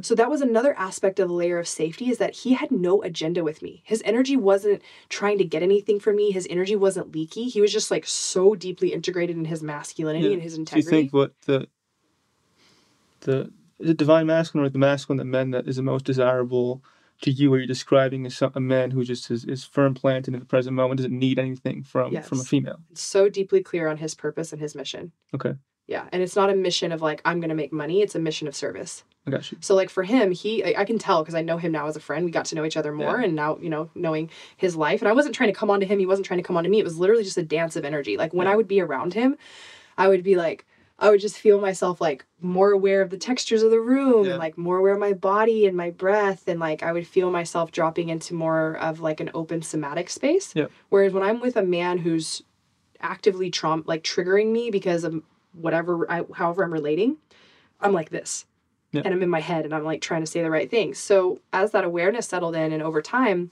this person is like their mission is like to serve the divine feminine and to serve the planet and to serve plants and to serve consciousness and his wife and like his children and like that energy like he didn't even have to tell me any of those things i could feel that in his field and that for me it wasn't charging it wasn't like ooh i want to like sleep with this Safety. person i was like i i want i, I want to know this person. So for me now that i've had that consciousness come in i choose i choose to move forward with men that i feel that way Yeah, with. yeah. and the other way is like oh like i feel the like eroticism of my wound that's alive in me. And i'm going to work with that on my own in my own self-pleasure practice. And i'm going to get more clear on that. And i'm going to create as much spaciousness as i need to not immediately go into that and kill the tension because i need to get to the outcome because i need to feel safety Yeah. so i just have that now Yeah, yeah. So I, my following is, is is vast majority female dominant for some reason, uh, and so to, I'm sure they're curious about this. What can what can they do themselves to build build themselves up to be ready for that kind of man mm-hmm. that they ultimately uh, would desire? What, Mhm. what does the feminine have to do to to receive that uh, form of the masculine? When your nervous system is really regulated Always back going back to but it's It's true. It's gonna always Yeah. go back. It's gonna always Yeah. go back to that. Embodiment is the most desirable form of the feminine because it is the feminine that is the most valuable for a man in his purpose. So when you talk about the divine masculine serving consciousness and the planet, and you talk about what supports his mission to serve at the highest, it is a woman who is in her oracle that has capable of no longer needing life to be about her, but she is in service to love, and this person is in service of Yeah. the collective. Like Like that's the truest, Yeah. I, I ended my last relationship because it wasn't it wasn't I wasn't getting that. right? It was a, she had resistance to to do that, not formally, but with me. Mm-hmm. It, just, it wasn't. It was making me energetically less. Uh, I, I I wasn't respecting myself. Mm-hmm. I realized which is crazy is that like once she actually let go, all love to her. She's amazing in many ways. But once you let go of someone who uh, is again bringing up things in you, such as like not respecting yourself as much for me, for me was not feeling respect for my mission. Mm-hmm. And once that ended, I was suddenly hit with this mass respect for it because I was in that situation that that attracted a certain way of thinking or, or a Mhm. dynamic that didn't make me feel that way.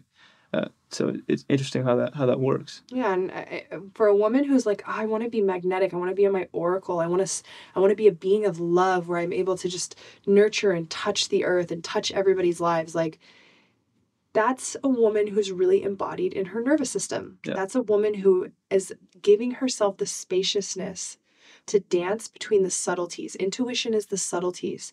And trauma, when we're in those patterns still, and that's where we react from all the time, and we're never in a state of response, that's trauma versus intuition. So all of this comes back to how regulated you are. So for me, if I was a woman and I could go back and I could create the perfect sequence of things that I would do back to back to back to order to get myself to this place, it'd be a lot less messy.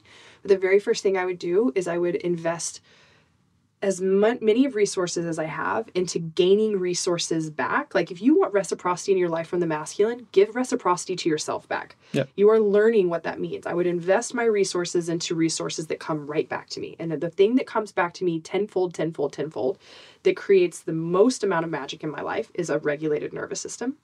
A relationship to breath, because breath is the greatest metaphor for consciousness and life as it in and of itself.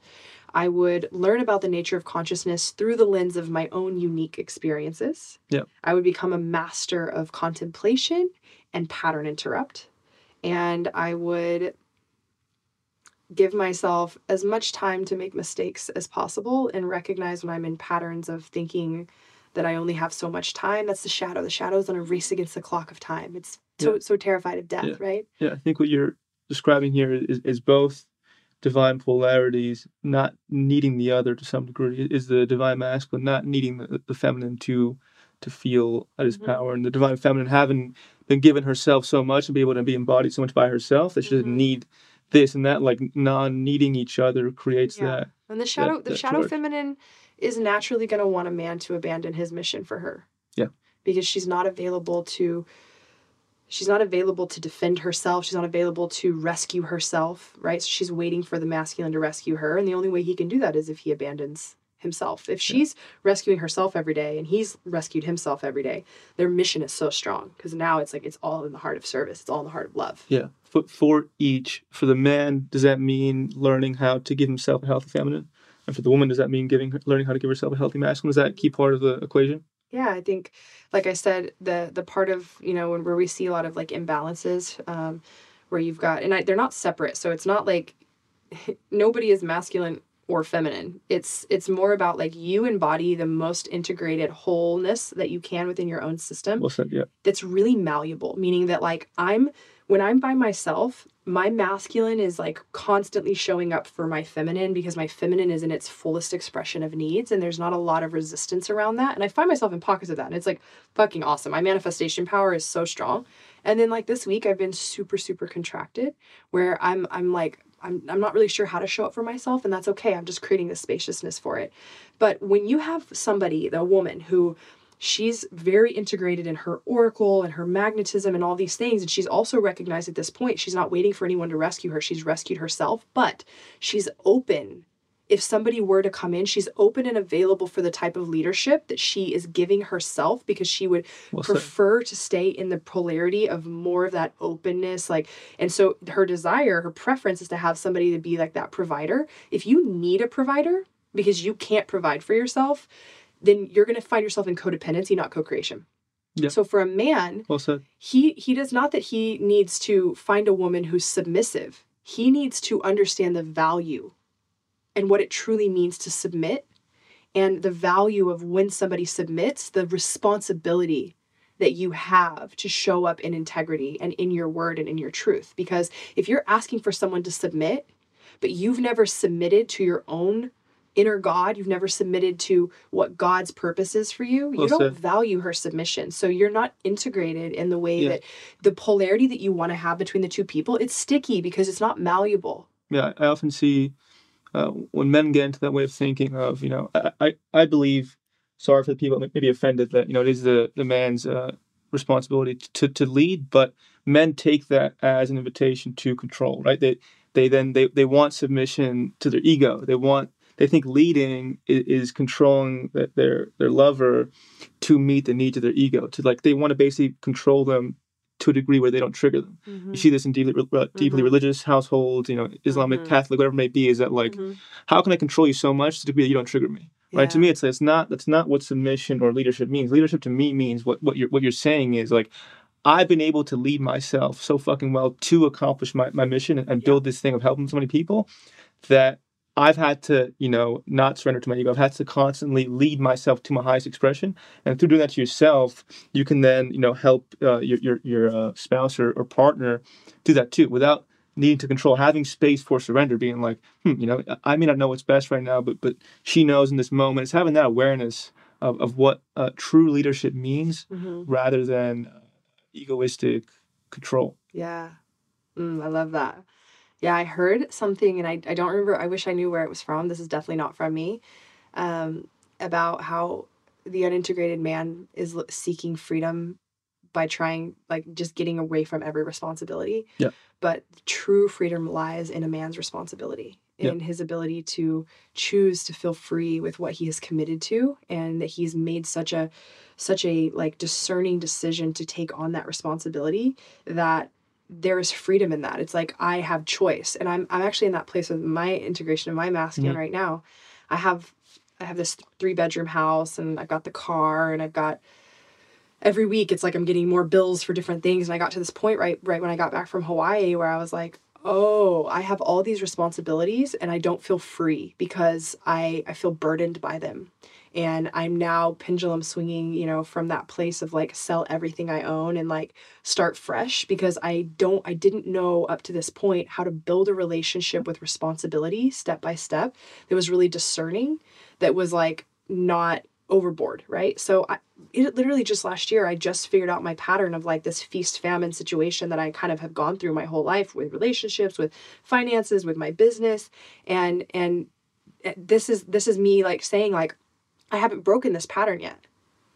The pattern interrupt is coming because I've got enough contemplation over the last couple of years as I've watched, witnessed myself in these patterns. It's been very, very painful for me.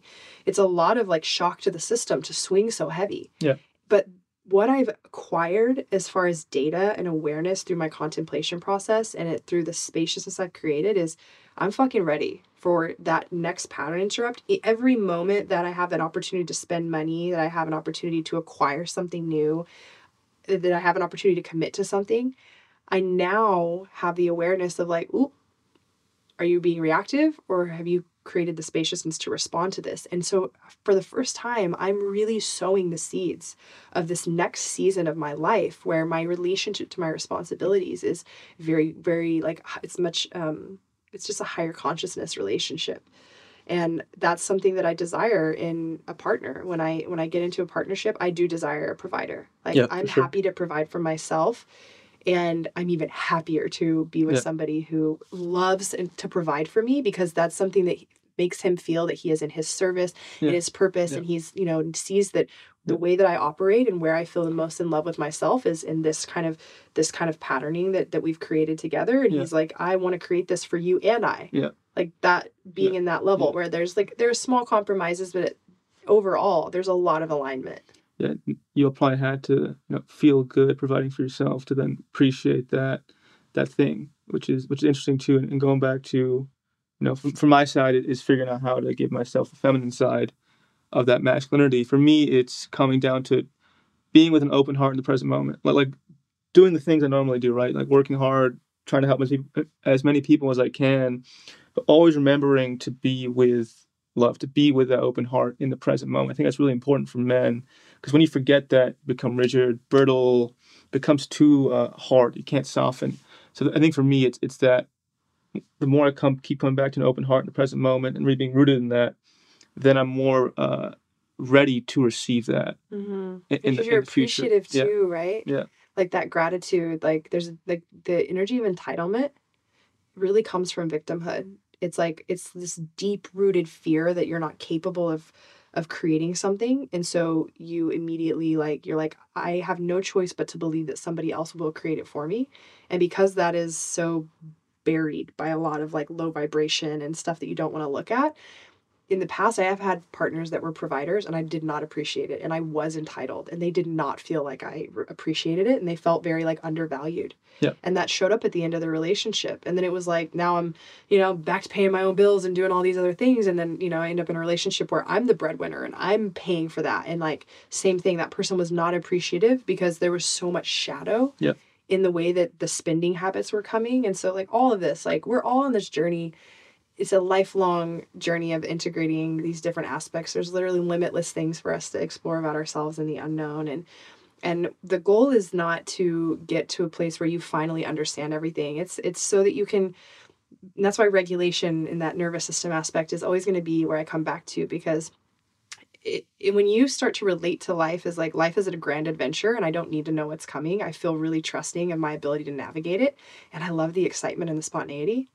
That's when life is like so much fun. And I yeah. literally just got to that place this yeah. year. Yeah. And like to tell you to be sitting on the other side where sure there's still like what's coming, but instead of it being like anxious contraction, it's like excited tingling tension that then actually I have the spaciousness to create into expansion. Yeah. And that that's like very exciting for me. Yeah, it's a good good place to stop because it goes back to our initial point. So summarize the whole conversation. Again, if you were to pick up a theme, it's it's really do create that spaciousness in yourself to surrender to whatever it is you feel like is leading you to your highest expression. Um, thank you very much for everything. It was an amazing conversation. Yes. You're really about it, which is cool to see. about it. Where can people find you if they're curious about you know, learning more or, or hear more about what they just, just listened to? Yeah. So um, connect with me on Instagram. I write a lot of free content. So if you're just like, I want to con- consume as much free content as I can, I write content. You can go on there and you can read through tons and tons, hundreds of posts that I've written over the last couple of years. Um, I have a signature course. It's called Illumination, and it is a walk through the unknown, unconscious, dark parts of each person's shadows through neuroanatomy, pattern interrupt gene keys, learning about the difference between emotions and frequencies and patterning and integration. Um, and that is an incredible course that I have that's available for anyone in the public that wants to, to purchase that. Um, and then I have women's retreats as well. So for any women, since you said you predominantly have women that, that follow you and, and yep. consume your content, um, my next retreat is in Costa Rica in May. And yeah, you can reach me on, on Instagram. And if you do go through any of my programs, I have private Telegram chats as well. Cool. Yeah. Well, thank you very much ladies, uh, you know what to do. Uh, consumer stuff, it's good, good, good stuff. Uh, open yourself up, yourself up for the retreat potentially. Um, and thank you for listening. Yes, thank you. Thanks for having me.